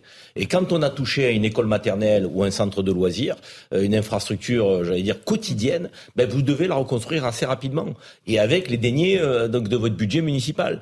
Et, quand celui-ci est serré, ben si vous pouvez faire une économie avec le 14 juillet les festivités qui coûtent relativement cher, eh ben vous le faites. En revanche, il y a des maires qui, comme le maire de la Euh, ont résisté et se sont dit je ne peux pas abdiquer, donc euh, il faut envoyer un signal euh, à toute la population qui a envie de festoyer, qui a envie de se retrouver, et ce ne sont pas les délinquants effectivement qui vont imposer nos règles. Je pense au maire d'Evry-Courcouronne, Stéphane Baudet, 13 mhm. 000 personnes à Évry-Courcouronne à chaque 14 juillet. Il m'a dit il était hors de question que j'annule cette festivité. Donc je mets le paquet, on le fera. Donc et, avec un continuum de sécurité, police nationale, de, police municipale et agents de sécurité privée, ils vont sécuriser les lieux. Bleu. Euh, euh, Jean-Michel Fouvergue, euh, il faut maintenir les festivités ou pas? Ah bah oui, bien sûr, le, plus le plus souvent possible. Hormis les deux raisons qu'on a citées, il y en a une troisième d'ailleurs hein, dans certaines municipalités, c'est la peur avec avec le climat, pour le coup, le climat, euh, euh, le, vrai climat, pas le climat social, euh, de, d'avoir aussi des incendies, la température, mmh. d'avoir aussi des incendies de ce type-là. Bien sûr qu'il faut maintenir ces festivités. Je rappelle d'ailleurs que c'est une longue tradition en France. On, parle du maire de la Haye les Roses et, c'est un, très bon exemple, effectivement. Mais en le 14 juillet 2017, le maire de Nice avait maintenu ses festivités après l'horrible attentat que, que, vous connaissez, qu'on a tous connu. et, et c'est quelque chose d'important. La République est toujours là. Moi, je je suis pas de, de ceux qui disent qu'on a perdu le combat. On le perd pas le combat. On est en train de résister. On va voir. Il faut maintenant résister encore plus et regagner le terrain, bien évidemment. Mhm. Mais le combat sera pas perdu face à une minorité déchaînée qui ne respecte rien, qui respecte pas les, les règles de la République. Bien sûr. Moi, je comprends à la fois euh, ceux qui, enfin, euh, vraiment ceux qui maintiennent les festivités. Je trouve ça génial. Et après, il y a, y a, quand même euh, des mairies qui n'ont pas, pas le choix pour les raisons qu'évoquait Karim Zeribi. Et, je pense qu'il faut pas les accuser. Ce sont pas forcément des lâches qui mm. reculent, comme vous, vous, vous, le suggériez tout à l'heure. Euh, non, je pensais pas à eux. Comment? Non, je pardon. pas à eux. Euh, je sais bien, je vous taquine. euh, et, et, donc voilà, non mais je, il y a des vraies raisons objectives. Il y a le coût, il y a la crainte que la ville soit encore saccagée, soit mise à sac. Euh, des habitants qui du coup, euh, même il y, a, il y, a, des habitants qui disent, euh, nous on préfère qu'il y ait un truc à mini, un, un, événement à minima, et au moins le lendemain on peut mmh. marcher dans la rue sans, sans avoir un paysage complètement dévasté. Je, je, je comprends un peu les deux. C'est peut-être ben oui, peut-être ben non. Quoi. Votre position n'est rien. Non, mais merci de cet avis tranché, mais vraiment. Mais, vraiment, mais ça m'arrive d'avoir d'être un peu dans la nuance. Hein. mais oui, mais je peux. Florian Tardif. Moi, je salue l'initiative effectivement du maire de la Île-et-Rose. On ah, peut comprendre. en même temps. Non, je suis moins dans le en même temps, je pense, euh, qui n'est pas dans une logique de renoncement. Effectivement, on peut comprendre euh, cette crainte euh, partagée par de nombreux maires qui ont dû annuler certaines festivités, mais je pense que le message à envoyer justement aujourd'hui, c'est euh, de montrer, j'utiliserai peut-être pas le terme résistance, mais euh, mais de montrer que justement on n'est pas dans le dans le renoncement, c'est-à-dire qu'on ne donne pas euh, raison aux, aux, émeutiers qui euh, entre guillemets euh, décident et c'est à nous de nous adapter. C'est-à-dire qu'il il ne faut absolument pas que nous soyons dans une inversion des, des, valeurs. Il faut montrer qu'effectivement, et, et, je trouve que ce qui se passe à la Île Rose est, est, est, très intéressant. On entendait ce, ce, ce son de, de guitare, les, les, les enfants jouer dans, dans, dans la rue, et justement c'est cette image-là qu'il faut montrer à l'ensemble de la population que malgré les émeutes, parfois malgré euh, le, un climat social tendu, euh, malgré euh, le terrorisme que nous avons pu connaître ces dernières années dans, dans, dans notre pays, la vie continue. Vous avez raison. Très beau message, très beau. Elle est devenu un symbole malgré lui avec cette attaque le visage de la République sur sa famille. Et donc peut-être que chez lui, plus qu'ailleurs, il fallait maintenir mm. ces festivités. Et malgré effectivement les arguments budgétaires et autres, c'était un signal qu'il fallait envoyer pour dire le 14 juillet. Mm. Donc je ne renoncerai pas. Comme à Nice, un peu pour d'autres raisons. Voilà, aussi euh, des symboles. Et je pense qu'effectivement, euh, lorsque on, on a un problème parfois, et on en parle assez régulièrement sur ce plateau, euh, de cohésion, cohésion euh, entre entre les les individus qui qui qui qui, qui habitent dans, dans notre pays. Lorsqu'il y a un problème de cohésion comme cela, il faut se rattacher aux symboles qui permettent justement de se réunir autour de ces derniers. Allez, petite pause. On écoutera ensuite un, policier de terrain, Rodimana, qui nous expliquera comment eux, les policiers, envisagent ces deux soirées à haut risque. Et, encore une fois, on leur rendra un hommage. À tout de suite. Dans Punchline sur CNews et sur Europe 1. 18h16, on se retrouve en direct dans Punchline sur CNews et sur Europe 1. Rudy Mana est avec nous. Bonsoir Rudy Mana, porte-parole du syndicat de police Alliance. Euh, on sait qu'il y a 130 000 collègues qui sont répartis sur les trois jours qui vont être sur le terrain. Comment est-ce que vous, vous appréhendez ces deux soirées? Avec de l'inquiétude, de l'anxiété ou pas? Bonsoir à vous tous. Euh, bah, bien sûr qu'on a un petit peu d'anxiété, euh, bien sûr qu'on a vécu des moments euh, que peu de policiers avaient vécu dans leur carrière, il faut le reconnaître. bien sûr qu'on a vu des choses assez hallucinantes dans toutes les villes de France avec des émeutes et une violence inouïe à l'encontre des forces de police. Bien sûr aussi qu'on vit de la part de certains hommes politiques des propos absolument abominables à l'encontre des forces de l'ordre. Mais bien sûr qu'on sera là ce soir, bien sûr qu'on sera là demain soir, parce que euh, tous les policiers de France, vous savez, ils travaillent, pour les, les, gens de France, pour le peuple de France, et ils ont envie aujourd'hui d'aider ces gens et de permettre à ces gens de, de, participer à ces festivités, de passer un bon moment en famille, parce que c'est quand même la fête nationale de la France, et ils méritent au moins de passer ce bon moment avec le maximum de tranquillité et de sérénité. On fera le maximum ce soir, demain, et peut-être ce week-end pour, pour préserver tout ça. On ne peut pas garantir le résultat malheureusement, mais en tout cas, tous les policiers de France se mettront du cœur à l'ouvrage et, croyez bien que croyez bien qu'il le fera avec détermination et, et, on est toujours heureux nous quand on est dans la rue d'entendre des gens qui viennent nous dire messieurs merci d'être là merci, merci d'être là pour nous et merci d'être là pour assurer notre sécurité c'est un peu c'est un peu l'augmentation de salaire qu'on a du mal à avoir. On l'a avec la parole de ces gens là raison, euh, mais on comprend bien quand même qu'il y a des remontées de terrain qui sont un peu euh, euh, compliquées pour ces deux soirées-là. Il y a des gens qui voudront en découdre avec les forces de police et de gendarmerie, des gens qui viendront pour tirer des feux d'artifice, des mortiers d'artifice dans la tête des policiers. Ça, vous le savez, des commissariats qui seront attaqués.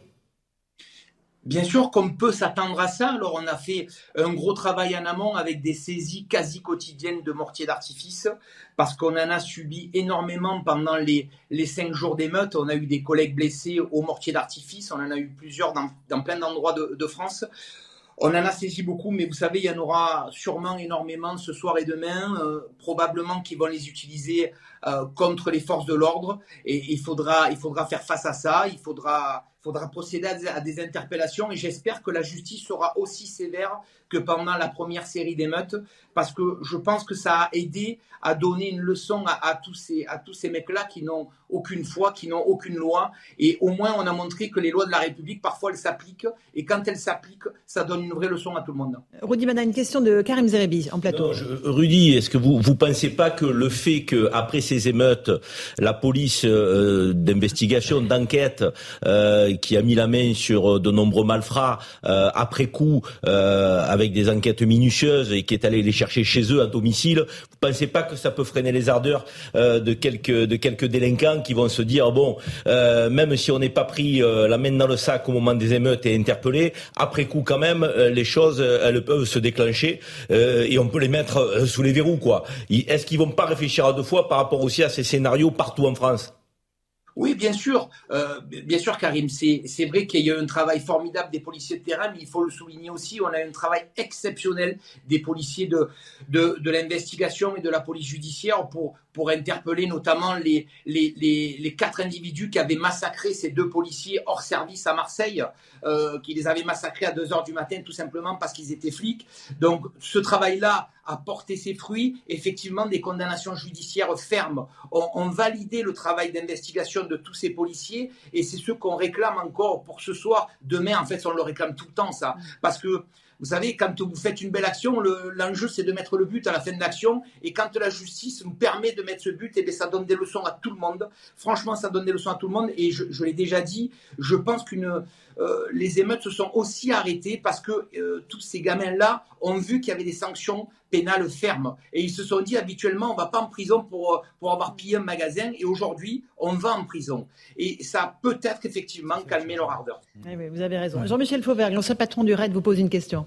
Oui, euh, merci Rudy Mana de, ce témoignage. Je, euh, je crois que c'est effectivement, vous avez, mis la main dessus, c'est ça le vrai changement euh, pour l'instant en tout cas, et espérons que ça dure comme ça, c'est-à-dire des condamnations, des condamnations qui sont suivies de, enfin des, arrestations suivies des faits par des condamnations, avec un excellent travail des policiers d'investigation, qui soit de la sécurité publique ou de la police judiciaire. mais est-ce que vous est-ce que vous pensez justement que ces condamnations là Vous pensez que ça va continuer dans ce sens-là ou alors on va revenir à, une, espèce de, laxisme euh, que la, dont la justice nous a habitués depuis pas mal de temps vous savez, nous, les policiers, on souhaite que ça continue dans ce sens-là. Je crois que le, le garde des Sceaux cet après-midi, Eric Dupont-Moretti, a passé un message en ce sens. Euh, je pense que ça va continuer en ce sens-là. En tout cas, nous, on le souhaite du plus profond de notre cœur. Euh, tous les policiers de France, et vous savez, Jean-Michel Fauberg, même le RAID aujourd'hui, est avec les policiers de sécurité publique pour apporter leur soutien, pour apporter, pour apporter leur, professionnalisme également sur le terrain. On a besoin de tout le monde, mais on n'a pas besoin que de, tous les services de police. On a aussi besoin d'une solidarité nationale derrière sa police. On a besoin que, que, les gens nous témoignent de, de, de, de l'amitié, de, de, de l'affection et même de l'amour, parce que on le fait aujourd'hui, on est clairement fatigué, on est clairement usé, on est usé physiquement, mais on est usé aussi moralement. On a besoin de tout ça et j'espère, j'espère qu'après ces événements-là, qu'après cette fête du 14 juillet, on pourra souffler un petit peu avant, avant l'échéance de la Coupe du Monde de rugby, parce que ça va être une nouvelle échéance où tous les policiers vont être surengagés à nouveau. J'espère qu'on pourra souffler, que tous les policiers et gendarmes de France pourront prendre des vacances tranquillement en famille parce que croyez-moi, ils le méritent. Vous avez raison de, souligner l'état de fatigue euh, des troupes. Euh, on va juste écouter Éric Dupont-Moretti, le garde des Sceaux. Il a adressé euh, ses remerciements les plus sincères aux forces de l'ordre. Ça vous fera peut-être chaud au cœur. On écoute Éric Dupont-Moretti. Remercier dès à présent les forces de l'ordre qui se sont investies au plus loin qu'il soit possible de le faire lors des derniers événements et qui seront naturellement euh, aux côtés de la justice euh, présente pour que nous vivions cette fête en toute euh, tranquillité, en toute quiétude, que nous puissions célébrer ensemble les valeurs républicaines de notre pays. Voilà pour les mots d'Éric Dupond-Moretti, Mana. c'est voilà, c'est important quand même de l'entendre ça. Bien sûr, bien sûr que c'est important d'entendre ça de la part du garde des Sceaux. Euh, on l'a mis souvent en opposition avec les services de police. En l'occurrence, là, euh, je trouve que euh, ces derniers temps, il est plutôt, il est plutôt dans le bon timing. Il est plutôt, il apporte régulièrement son soutien aux forces de l'ordre. il, il, prouve que la justice peut être aussi ferme et quand la justice est ferme, c'est fou ce que je vous dis, mais quand la justice est ferme, eh ben, les délinquants, ils, y reviennent pas une deuxième fois parfois parce qu'ils savent que ça les d'aller en prison, ça, les embête toujours. Vous savez, on dit des fois que les prisons, euh, c'est guinguette pour eux. Croyez-moi, ils n'ont pas envie d'y aller et quand ils y vont, ça les ennuie profondément. En tout cas, merci beaucoup, Rodi Mala, euh, et euh, bon courage à vos collègues sur le terrain ce soir et demain soir. Euh, parce que ça ne va pas être simple de toute façon. Euh, Jean-Michel Faubert, vous êtes l'ancien patron du Rennes, on l'évoquait avec Rodimana, il y a des unités d'élite qui sont déployées. Le GIGN, bien sûr, euh, le groupe d'intervention de la gendarmerie nationale, la BRI et le RAID. Est-ce que c'est leur travail de faire du maintien de l'ordre et des interpellations? Ils sont avant tout policiers et gendarmes. J'aimerais vous dire ça parce que effectivement, ils sont plutôt euh, entraînés pour des pour des, spectres de haut niveau, euh, comme on dit euh, dans la police nationale et dans la gendarmerie nationale, mais aussi ils peuvent prêter. Ce sont des unités de service, c'est-à-dire que ils peuvent prêter leurs moyens et leur et leur qualité humaine à, à, des services de police et à des et à des services de, de maintien de l'ordre, à condition qu'ils soient utilisés en dernier recours, en dernier ressort, dans des situations bien particulières, ce qui a été le cas jusqu'à présent. Mmh. Euh, ils ont aussi des moyens blindés, je, le, rappelle, qui permet de, faire en sorte que les, CRS, les gendarmes euh, et les autres policiers vont, pouvoir cheminer euh, à l'abri derrière, sans prendre un mortier d'artifice dont on espère qu'au 14 juillet, et, euh, au 14 juillet seront plus euh, verticaux qu'horizontaux. Espérons, voilà, que ça dans, le ciel et pas dans la tête des policiers et gendarmes. Euh, il y a le GIGN aussi, je le disais ce matin. Christian Rodriguez, le patron, le directeur général de la gendarmerie nationale, était mon invité. Écoutez ce qu'il dit à propos de la devise du GIGN. On a pour prévenir, ils sont là pour rassurer, ils sont là pour dissuader. Ensuite, ce sont des spécialistes de l'interpellation. Et être spécialiste de l'interpellation, c'est permettre d'interpeller dans des meilleures conditions de sécurité pour la personne interpellée, comme pour ceux qui interpellent. Mhm. Donc je pense qu'aujourd'hui, et c'est aussi quelque chose, certains auront une autre lecture, mais quand, je vois le niveau de violence que l'on a observé, et finalement, les, blessés graves, il y en a eu, mais finalement très peu, quand on regarde mhm. ce qui a pu se passer dans d'autres pays étrangers ces dernières années, euh, c'est aussi parce que les gens qui ont interpellé sont des gens qui sont euh, équipés, formés et qui le font dans les meilleures conditions de sécurité pour les uns et pour les autres. Vous parlez Louis Dragnel, ça c'est pour vraiment impressionner les, ceux qui seraient tentés euh, Absolument. Alors, de mettre ça le dissuade et euh, moi j'ai eu des, gendarmes du GIGN et des policiers du RAID au moment des émeutes qui m'ont aussi dit que ça attirait. Parce qu'il y avait, il y ah. avait, il y avait, il y avait aussi des jeunes qui disaient, oh, regardez ce qui se passe. Euh, le raid est venu jusqu'à chez moi, et, et, et ça les fascinait. Et d'ailleurs, mmh. regardez le nombre de vidéos qu'il y a sur les réseaux sociaux euh, de jeunes qui, qui euh, publiaient. Regardez, le, il y a le, il y a une antenne raid qui, qui était avec des, des, policiers qui étaient sur un quad à côté d'un véhicule blindé. ça impressionnait tout le monde. Mais globalement, ça, ça, ça permet de montrer quand même les muscles. ça, ça impressionne, ça dissuade. Euh, ensuite, je rejoins vraiment euh, ce que disait Jean-Michel Fauvert. Il faut, euh, il faut vraiment veiller à ce que ce soit utilisé en dernier recours, parce que des policiers du RAID ou des gendarmes du GIGN ou des policiers de la BRI ont aussi des, équipements beaucoup plus lourds. que ceux des CRS ou des gendarmes mmh. mobiles. J'ai eu voilà plusieurs personnes qui m'ont dit quand même nous on a des équipes des, gilets pare-balles. Il fait votre gilet pare-balles lourd, je crois qu'il fait 15-20 kilos. Oui, oui, un tout petit peu plus, mais rien que le gilet pare-balles avec des casques. Je sais pas si vous avez vu l'épaisseur des visières. C'est monstrueux, quoi. Voilà, c'est en fait non mais vous êtes des unités de très haut du spectre. donc c'est pour c'est pour des, des, des, échanges avec à l'arme de guerre. Oui, sauf, sauf, que sur sur ces, sur, sur ces interventions là, euh, ils mettent pas d'entrée euh, ces équipements lourds. Euh, ils, ils, ont besoin de un peu plus léger. Ils, ont ils ont besoin d'être mobiles et d'être d'être plus plus, plus rapides justement pour faire les interpellations dont parlait euh, dont parlait Rodriguez. Ils sont très bons sur les interpellations. C'est une réalité euh, qu'évoquait le, directeur général de la gendarmerie. Florian Tardif, l'exécutif joue gros quand même sur ces deux soirées, hein, parce que là on est à on le disait quelques enclablures de la Coupe du Monde de rugby. Les JO, ça n'a pas longtemps si on se rate euh, là sur la fête nationale, euh, ça va être compliqué. Oui, effectivement, il y a un défi euh, sécuritaire propre à ces deux soirées, celle du 13 et du 14 juillet. On l'a vu avec un dispositif de sécurité particulièrement important, similaire à celui qui a été déployé durant les plus fortes nuits d'émeutes que l'on a connues récemment. Mais il y a aussi un défi, un tout autre défi qui lui peut être un peu plus politique, c'est-à-dire d'être à la hauteur euh, de tels événements, alors même que effectivement on va devoir euh, organiser, c'est dans quelques semaines à peine, euh, la Coupe du Monde de rugby. C'est un événement important. Que ensuite, quelques mois plus tard, nous organiserons les Jeux Olympiques, autre événement extrêmement important. Et si nous ne sommes pas capables de sécuriser pendant quelques nuits, on parle de deux nuits en l'occurrence aujourd'hui, le pays comment allons-nous pouvoir sécuriser le pays pendant plusieurs semaines? Puisque que ce soit euh, la Coupe du Monde de rugby ou les Jeux Olympiques, on parle de semaines. C'est vrai. Ça fait un peu. Euh, c'est vrai qu'il y a plusieurs, il y a plusieurs enjeux autour de ce, ce 14 juillet réussi en matière de tranquillité publique. D'abord, il y a la tranquillité publique et la sécurité euh, donc des Français hein, qui voudront festoyer. Ça, c'est quand même l'acte 1. L'acte 2, c'est l'impact sur l'image du pays. Mm-hmm dire, on a quand même des images qui ont circulé euh, sur la scène internationale et qui sont quand même pas très réjouissantes euh, pour euh, notre capacité à, à, contraindre les, les, les, les, émeutiers, les délinquants. Mm-hmm. Stade de France, la finale de la Champions League, je vous rappelle quand même de ce qui s'était passé aussi ces images font du mal à notre pays. Elles font du mal à notre pays euh, dans un double impact. Et économique d'abord avec le tourisme. On est quand même un pays très visité.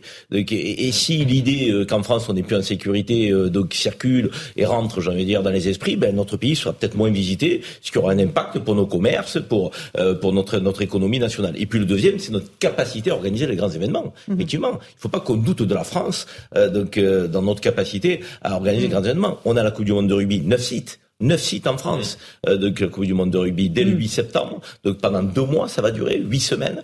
Donc, et derrière les JO, JO événements planétaires par excellence. Donc si le 14 juillet se passe bien, on va avoir un affichage mm, mm. politique disant qu'on a repris la main et qu'on maîtrise la situation. Si ça se passe mal, ben, certains diront le contraire. Jean-Michel Fauvert, vous voulez rajouter quelque chose là? Oui, alors quitte, quitte à, à, avoir un argument contraire, je suis pas très inquiet moi sur le sur la Coupe de rugby. D'abord parce que le public est tout à fait différent. Euh, public rugby est différent, et ensuite parce qu'on a tout, on a on a euh, l'habitude aussi de, de, sécuriser les grands événements. Je, je pense à l'Euro 2016 en particulier, euh, au milieu euh, d'événements qui sont particulièrement euh, perturbants, dangereux, mortifères dans, dans, notre pays. Donc ça fait quelque temps que ça dure, et on sait, et, et Rudy Manal disait, la police nationale, la gendarmerie nationale les autres forces de sécurité euh, que vous disiez, euh, mhm. c'est-à-dire la police municipale et les services privés de sécurité, savent maintenant travailler ensemble euh, et, et, pour sécuriser l'ensemble de ces événements-là et ont une certaine euh, technicité dans ce domaine-là. Donc, à voir. Effectivement, c'est un. Il faut voir euh, ce qui se passe ces, ces deux prochains jours. Euh, mais sur le sur la Coupe du Monde de rugby, on verra. Mhm.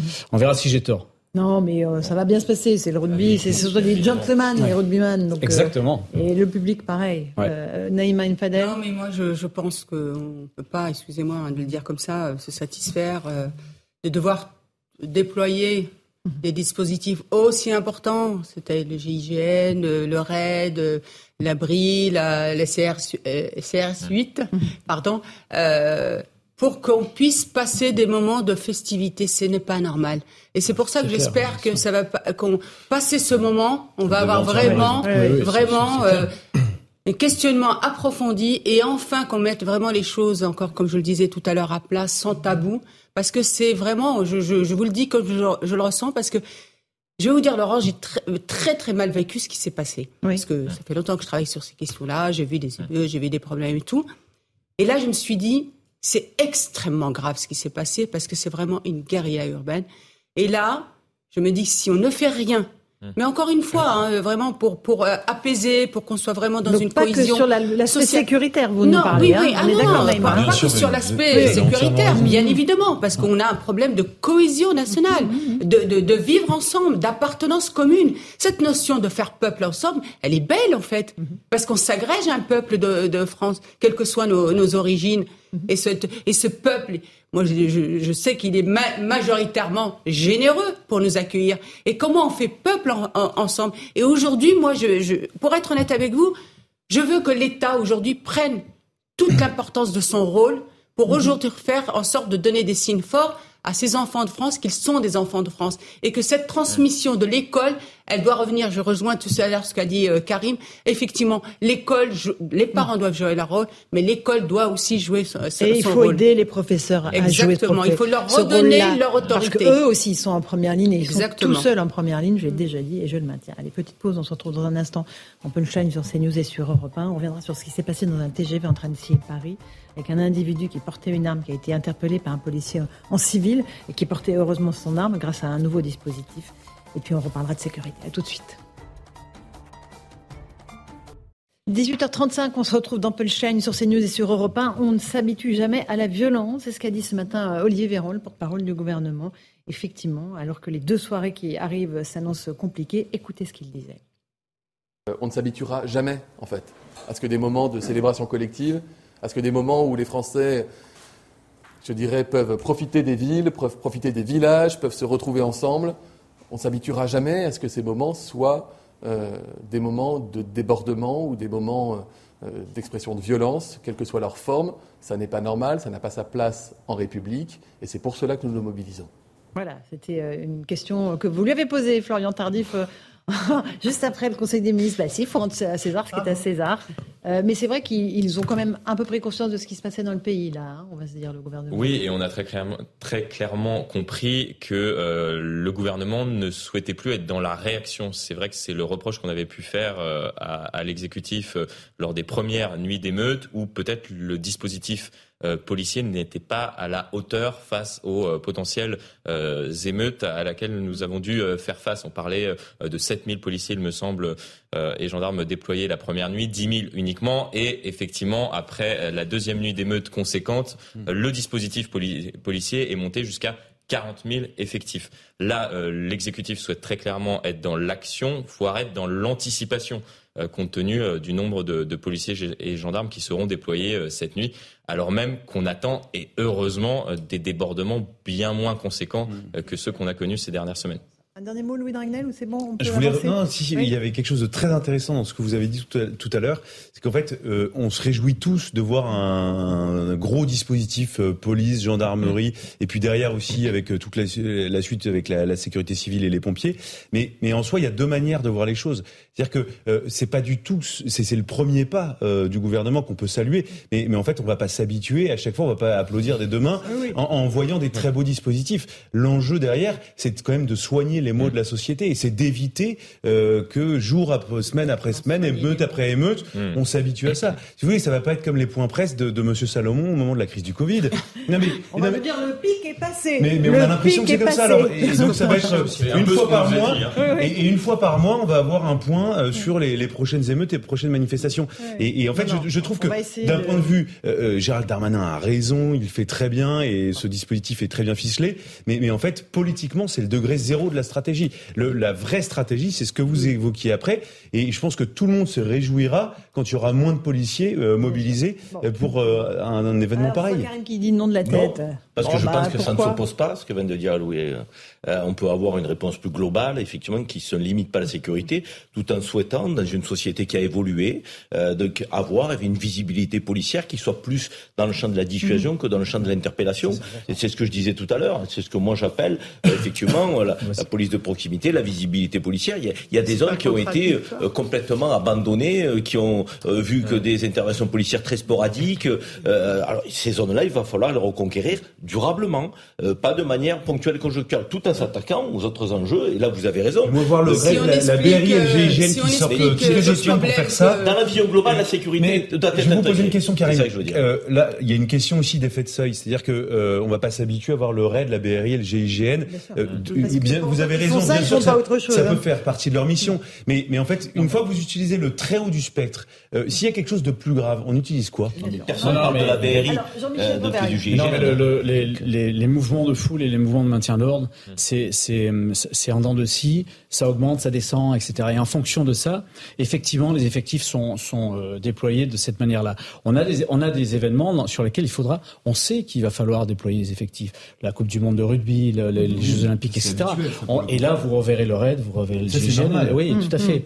Mais bien sûr que, évidemment, pour, pour, le, pour, pour la, la police de tous les jours, Karim a tout à fait raison. Il, faut, il vous faut une police de voisinage, il vous faut des flics qui soient présents sur la voie publique H24 avec des gendarmes, avec des, euh, des, policiers municipaux, avec des agents privés de sécurité. La loi sécurité globale que, mmh. que j'ai portée le prévoit, avec des agents privés de sécurité dans, dans les endroits où ils, où ils ont leurs leur prérogatives. Il faut arriver à coordonner tout ça pour euh, sécuriser de plus en plus les Français au quotidien et en particulier aussi avec les réserves. Les réserves de la police nationale qui vont monter à, à 20 000, à 20 000, 30 000 et les réserves de la gendarmerie qui vont monter à 50 000 euh, personnes. Et ça, ça dans l'avenir, ça, ça, ça, ça, nous donnera du souffle et de la présence. J'aimerais qu'on parle maintenant de ce qui s'est passé dans le TGV Annecy-Paris cet après-midi. Il y a eu des scènes de panique parce qu'un homme qui était porteur d'un couteau a été interpellé. Il y a un policier qui était en civil qui portait son arme, comme le dispositif Voyager protégé le, permet, euh, qui a donc interpellé cet homme, euh, qui tentait de fracasser des vitres. Euh, l'homme s'est saisi de l'arme à feu du policier et, a, tiré. On fait le point avec Maxime Leguet et je vous, vous m'expliquerai un peu en quoi consiste le rôle des policiers quand ils sont dans les trains. À bord du TGV Annecy-Paris en début d'après-midi, une passagère signale alors le comportement anormal d'un autre homme, un passager d'une trentaine d'années et muni d'un couteau et qui aurait cassé une vitre du train à l'aide d'un marteau. Le contrôleur du train fait donc appel à un policier en civil qui était présent dans une rame voisine. Ce dernier disposait avec lui de son arme de service et tente alors de maîtriser l'individu qui fait preuve d'une grande agressivité. Une bagarre s'ensuit et selon un témoin, l'individu parvient à subtiliser partiellement l'arme du policier. Un coup de feu a été tiré, semant la panique à bord du train. Aucun blessé n'est à déplorer cependant, selon le parquet de Chalon-sur-Saône. L'homme a été maîtrisé et arrêté par des gendarmes à la gare du Creusot, où le train a été immobilisé avant de reprendre son trajet initial. Merci beaucoup Maxime Leguet. Euh, Jean-Michel Fauvergue, on a donc ces policiers qui peuvent désormais euh, prendre le train euh, avec leur arme de service tout en étant en repos. Mais ils interviennent, c'est ça? Oui, tout à fait. Ben, ça fait partie de la longue tradition euh, dans la police nationale, en gendarmerie nationale. Pas dans les polices municipales, ils n'ont pas le droit, pour l'instant en tout cas, de, de, dire qu'un policier est, est, est en service H24, même s'il est plus en service de, dans ses horaires de service. Il est en service H24 et il doit intervenir s'il voit un, un, flagrant, un flagrant délit, comme euh, d'ailleurs peut le faire tout citoyen. Il y a un article du Code de, de procédure pénale qui le prévoit.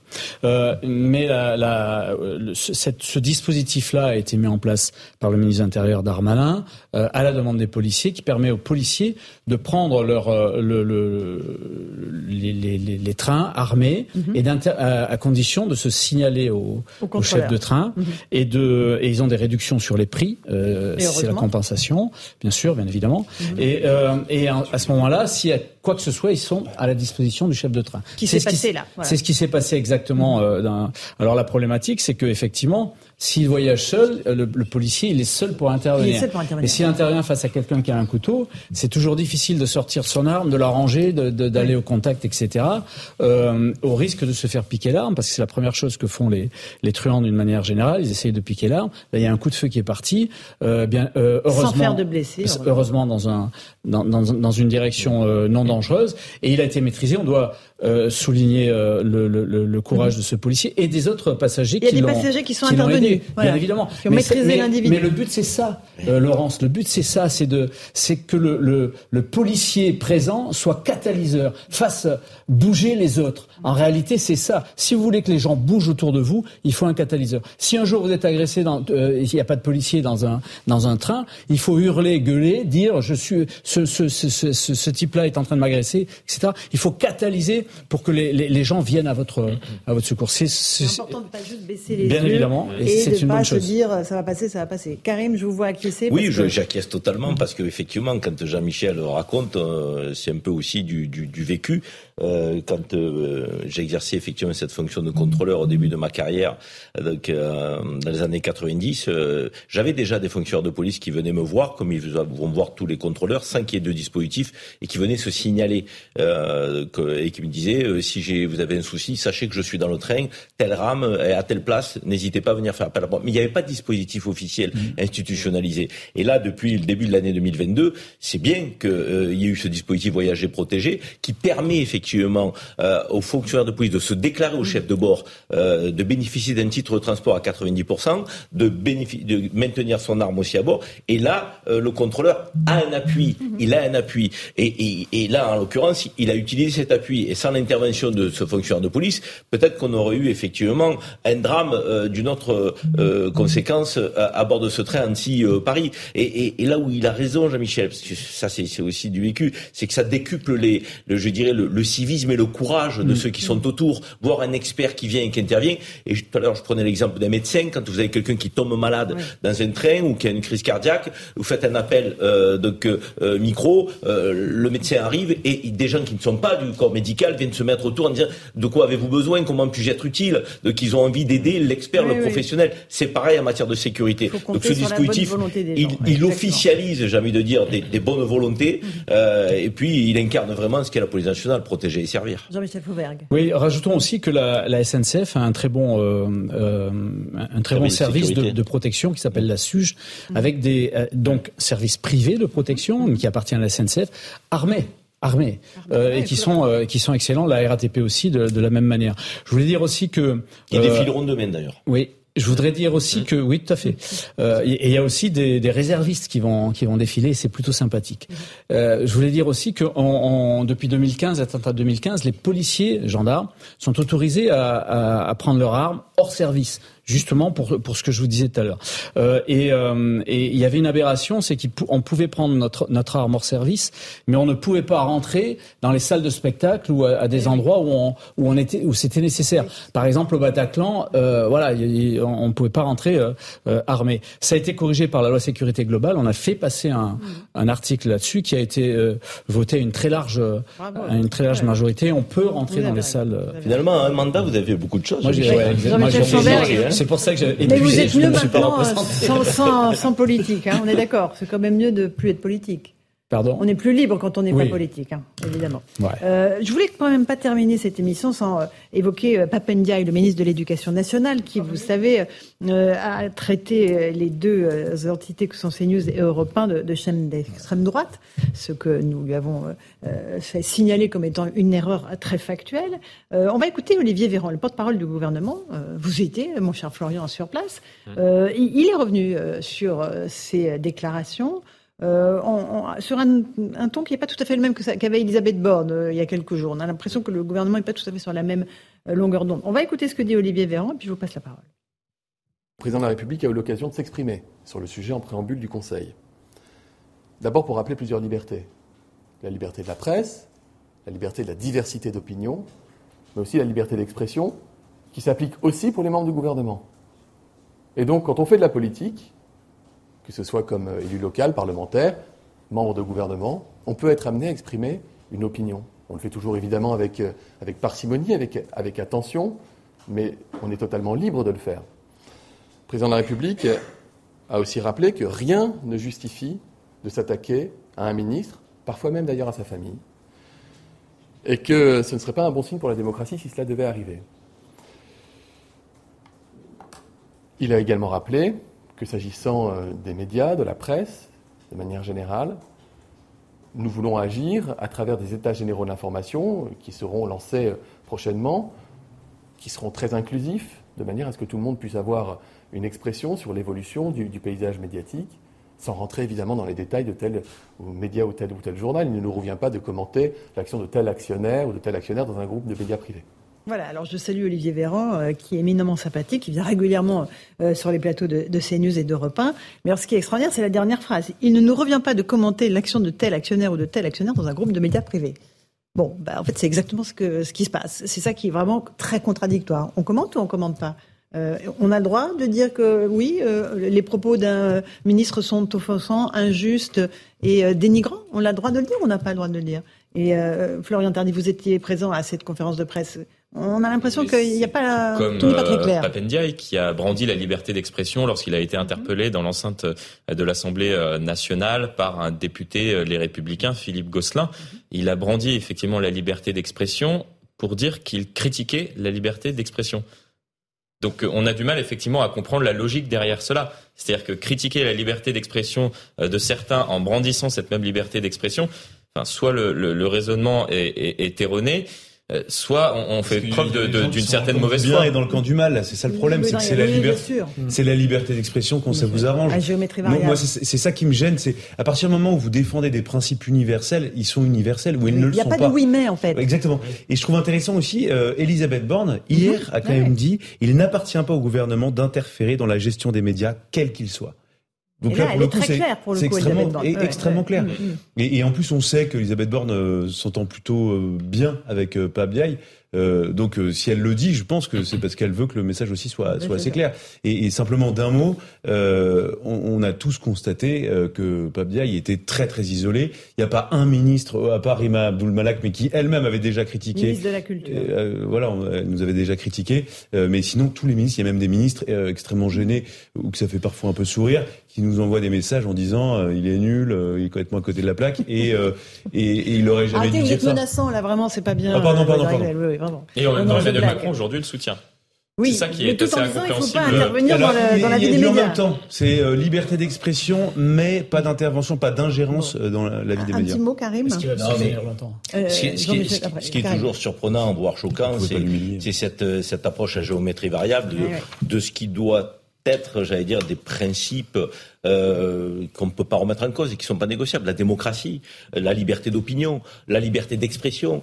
Tout ça, excusez-moi, on nous explique en longueur de journée que c'est que ça fait partie de notre identité, donc de notre modèle, de ce que nous sommes, euh, nous euh, tous, la France. Et là, effectivement, euh, je trouve qu'il il s'engouffre dans une forme de contradiction qui était forte. D'ailleurs, s'il n'a pas été soutenu euh, donc, suite à ces propos, c'est qu'ils sentent bien qu'ils sont pris les pieds dans le tapis, qu'ils sont pas cohérents, ils sont pas cohérents là dans cette.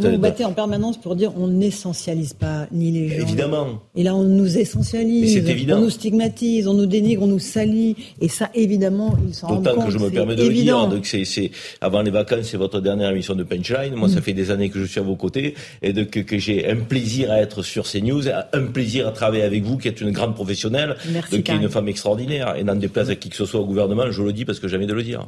Merci, Karim. Jean-Michel Fauvert, je vous ai pas forcé à le dire. hein. C'est pour ça que je le dis, je le dis parce que Alors vous savez, euh, Laurence Ferrari, vous savez d'où je viens et, euh, et, et, et qui je, et, et qui je suis, je, je suis le supporter de euh, quasi inconditionnel de- d'Emmanuel Macron, vous le savez, euh, et, et, et donc. euh, Vous avez été député. Hein, à ce- oui, j'étais député En Marche, euh, je le suis plus maintenant, mais et à ce titre-là, je, je voudrais, je voudrais dire à, à Pape Ndiaye qu'il qu'il, qu'il se trompe d'une manière, d'une manière générale, en, en attaquant effectivement euh, l'ensemble, l'ensemble de, de, de ces chaînes-là, de ces deux, de ces deux euh, médias euh, euh, qui sont euh, importantes, intéressantes, pour euh, aussi refléter un peu l'opinion publique. Il faut, il faut refléter un peu le- l'opinion qu'on qu'on entend dans, dans la rue, et ensuite il faut le, il faut débattre. Moi, dans, dans tous les plateaux que j'ai fait sur sur CNews, euh, on a débattu et j'ai pas, je me suis pas particulièrement euh, posé de questions si, à savoir si euh, moi-même j'étais de l'extrême, de l'extrême droite, euh, extrémiste ou quoi que ce soit, parce que d'une manière euh, générale nous ne le sommes pas et nous et nous arrivons à, à, à débattre correctement avec des gens de qualité d'une manière générale. Euh, et c'est ce que je voulais dire. La deuxième chose que je voulais dire, c'est que moi cet argument-là, ça me- c'est, c'est un peu un argument de, de, de, de paresse intellectuelle.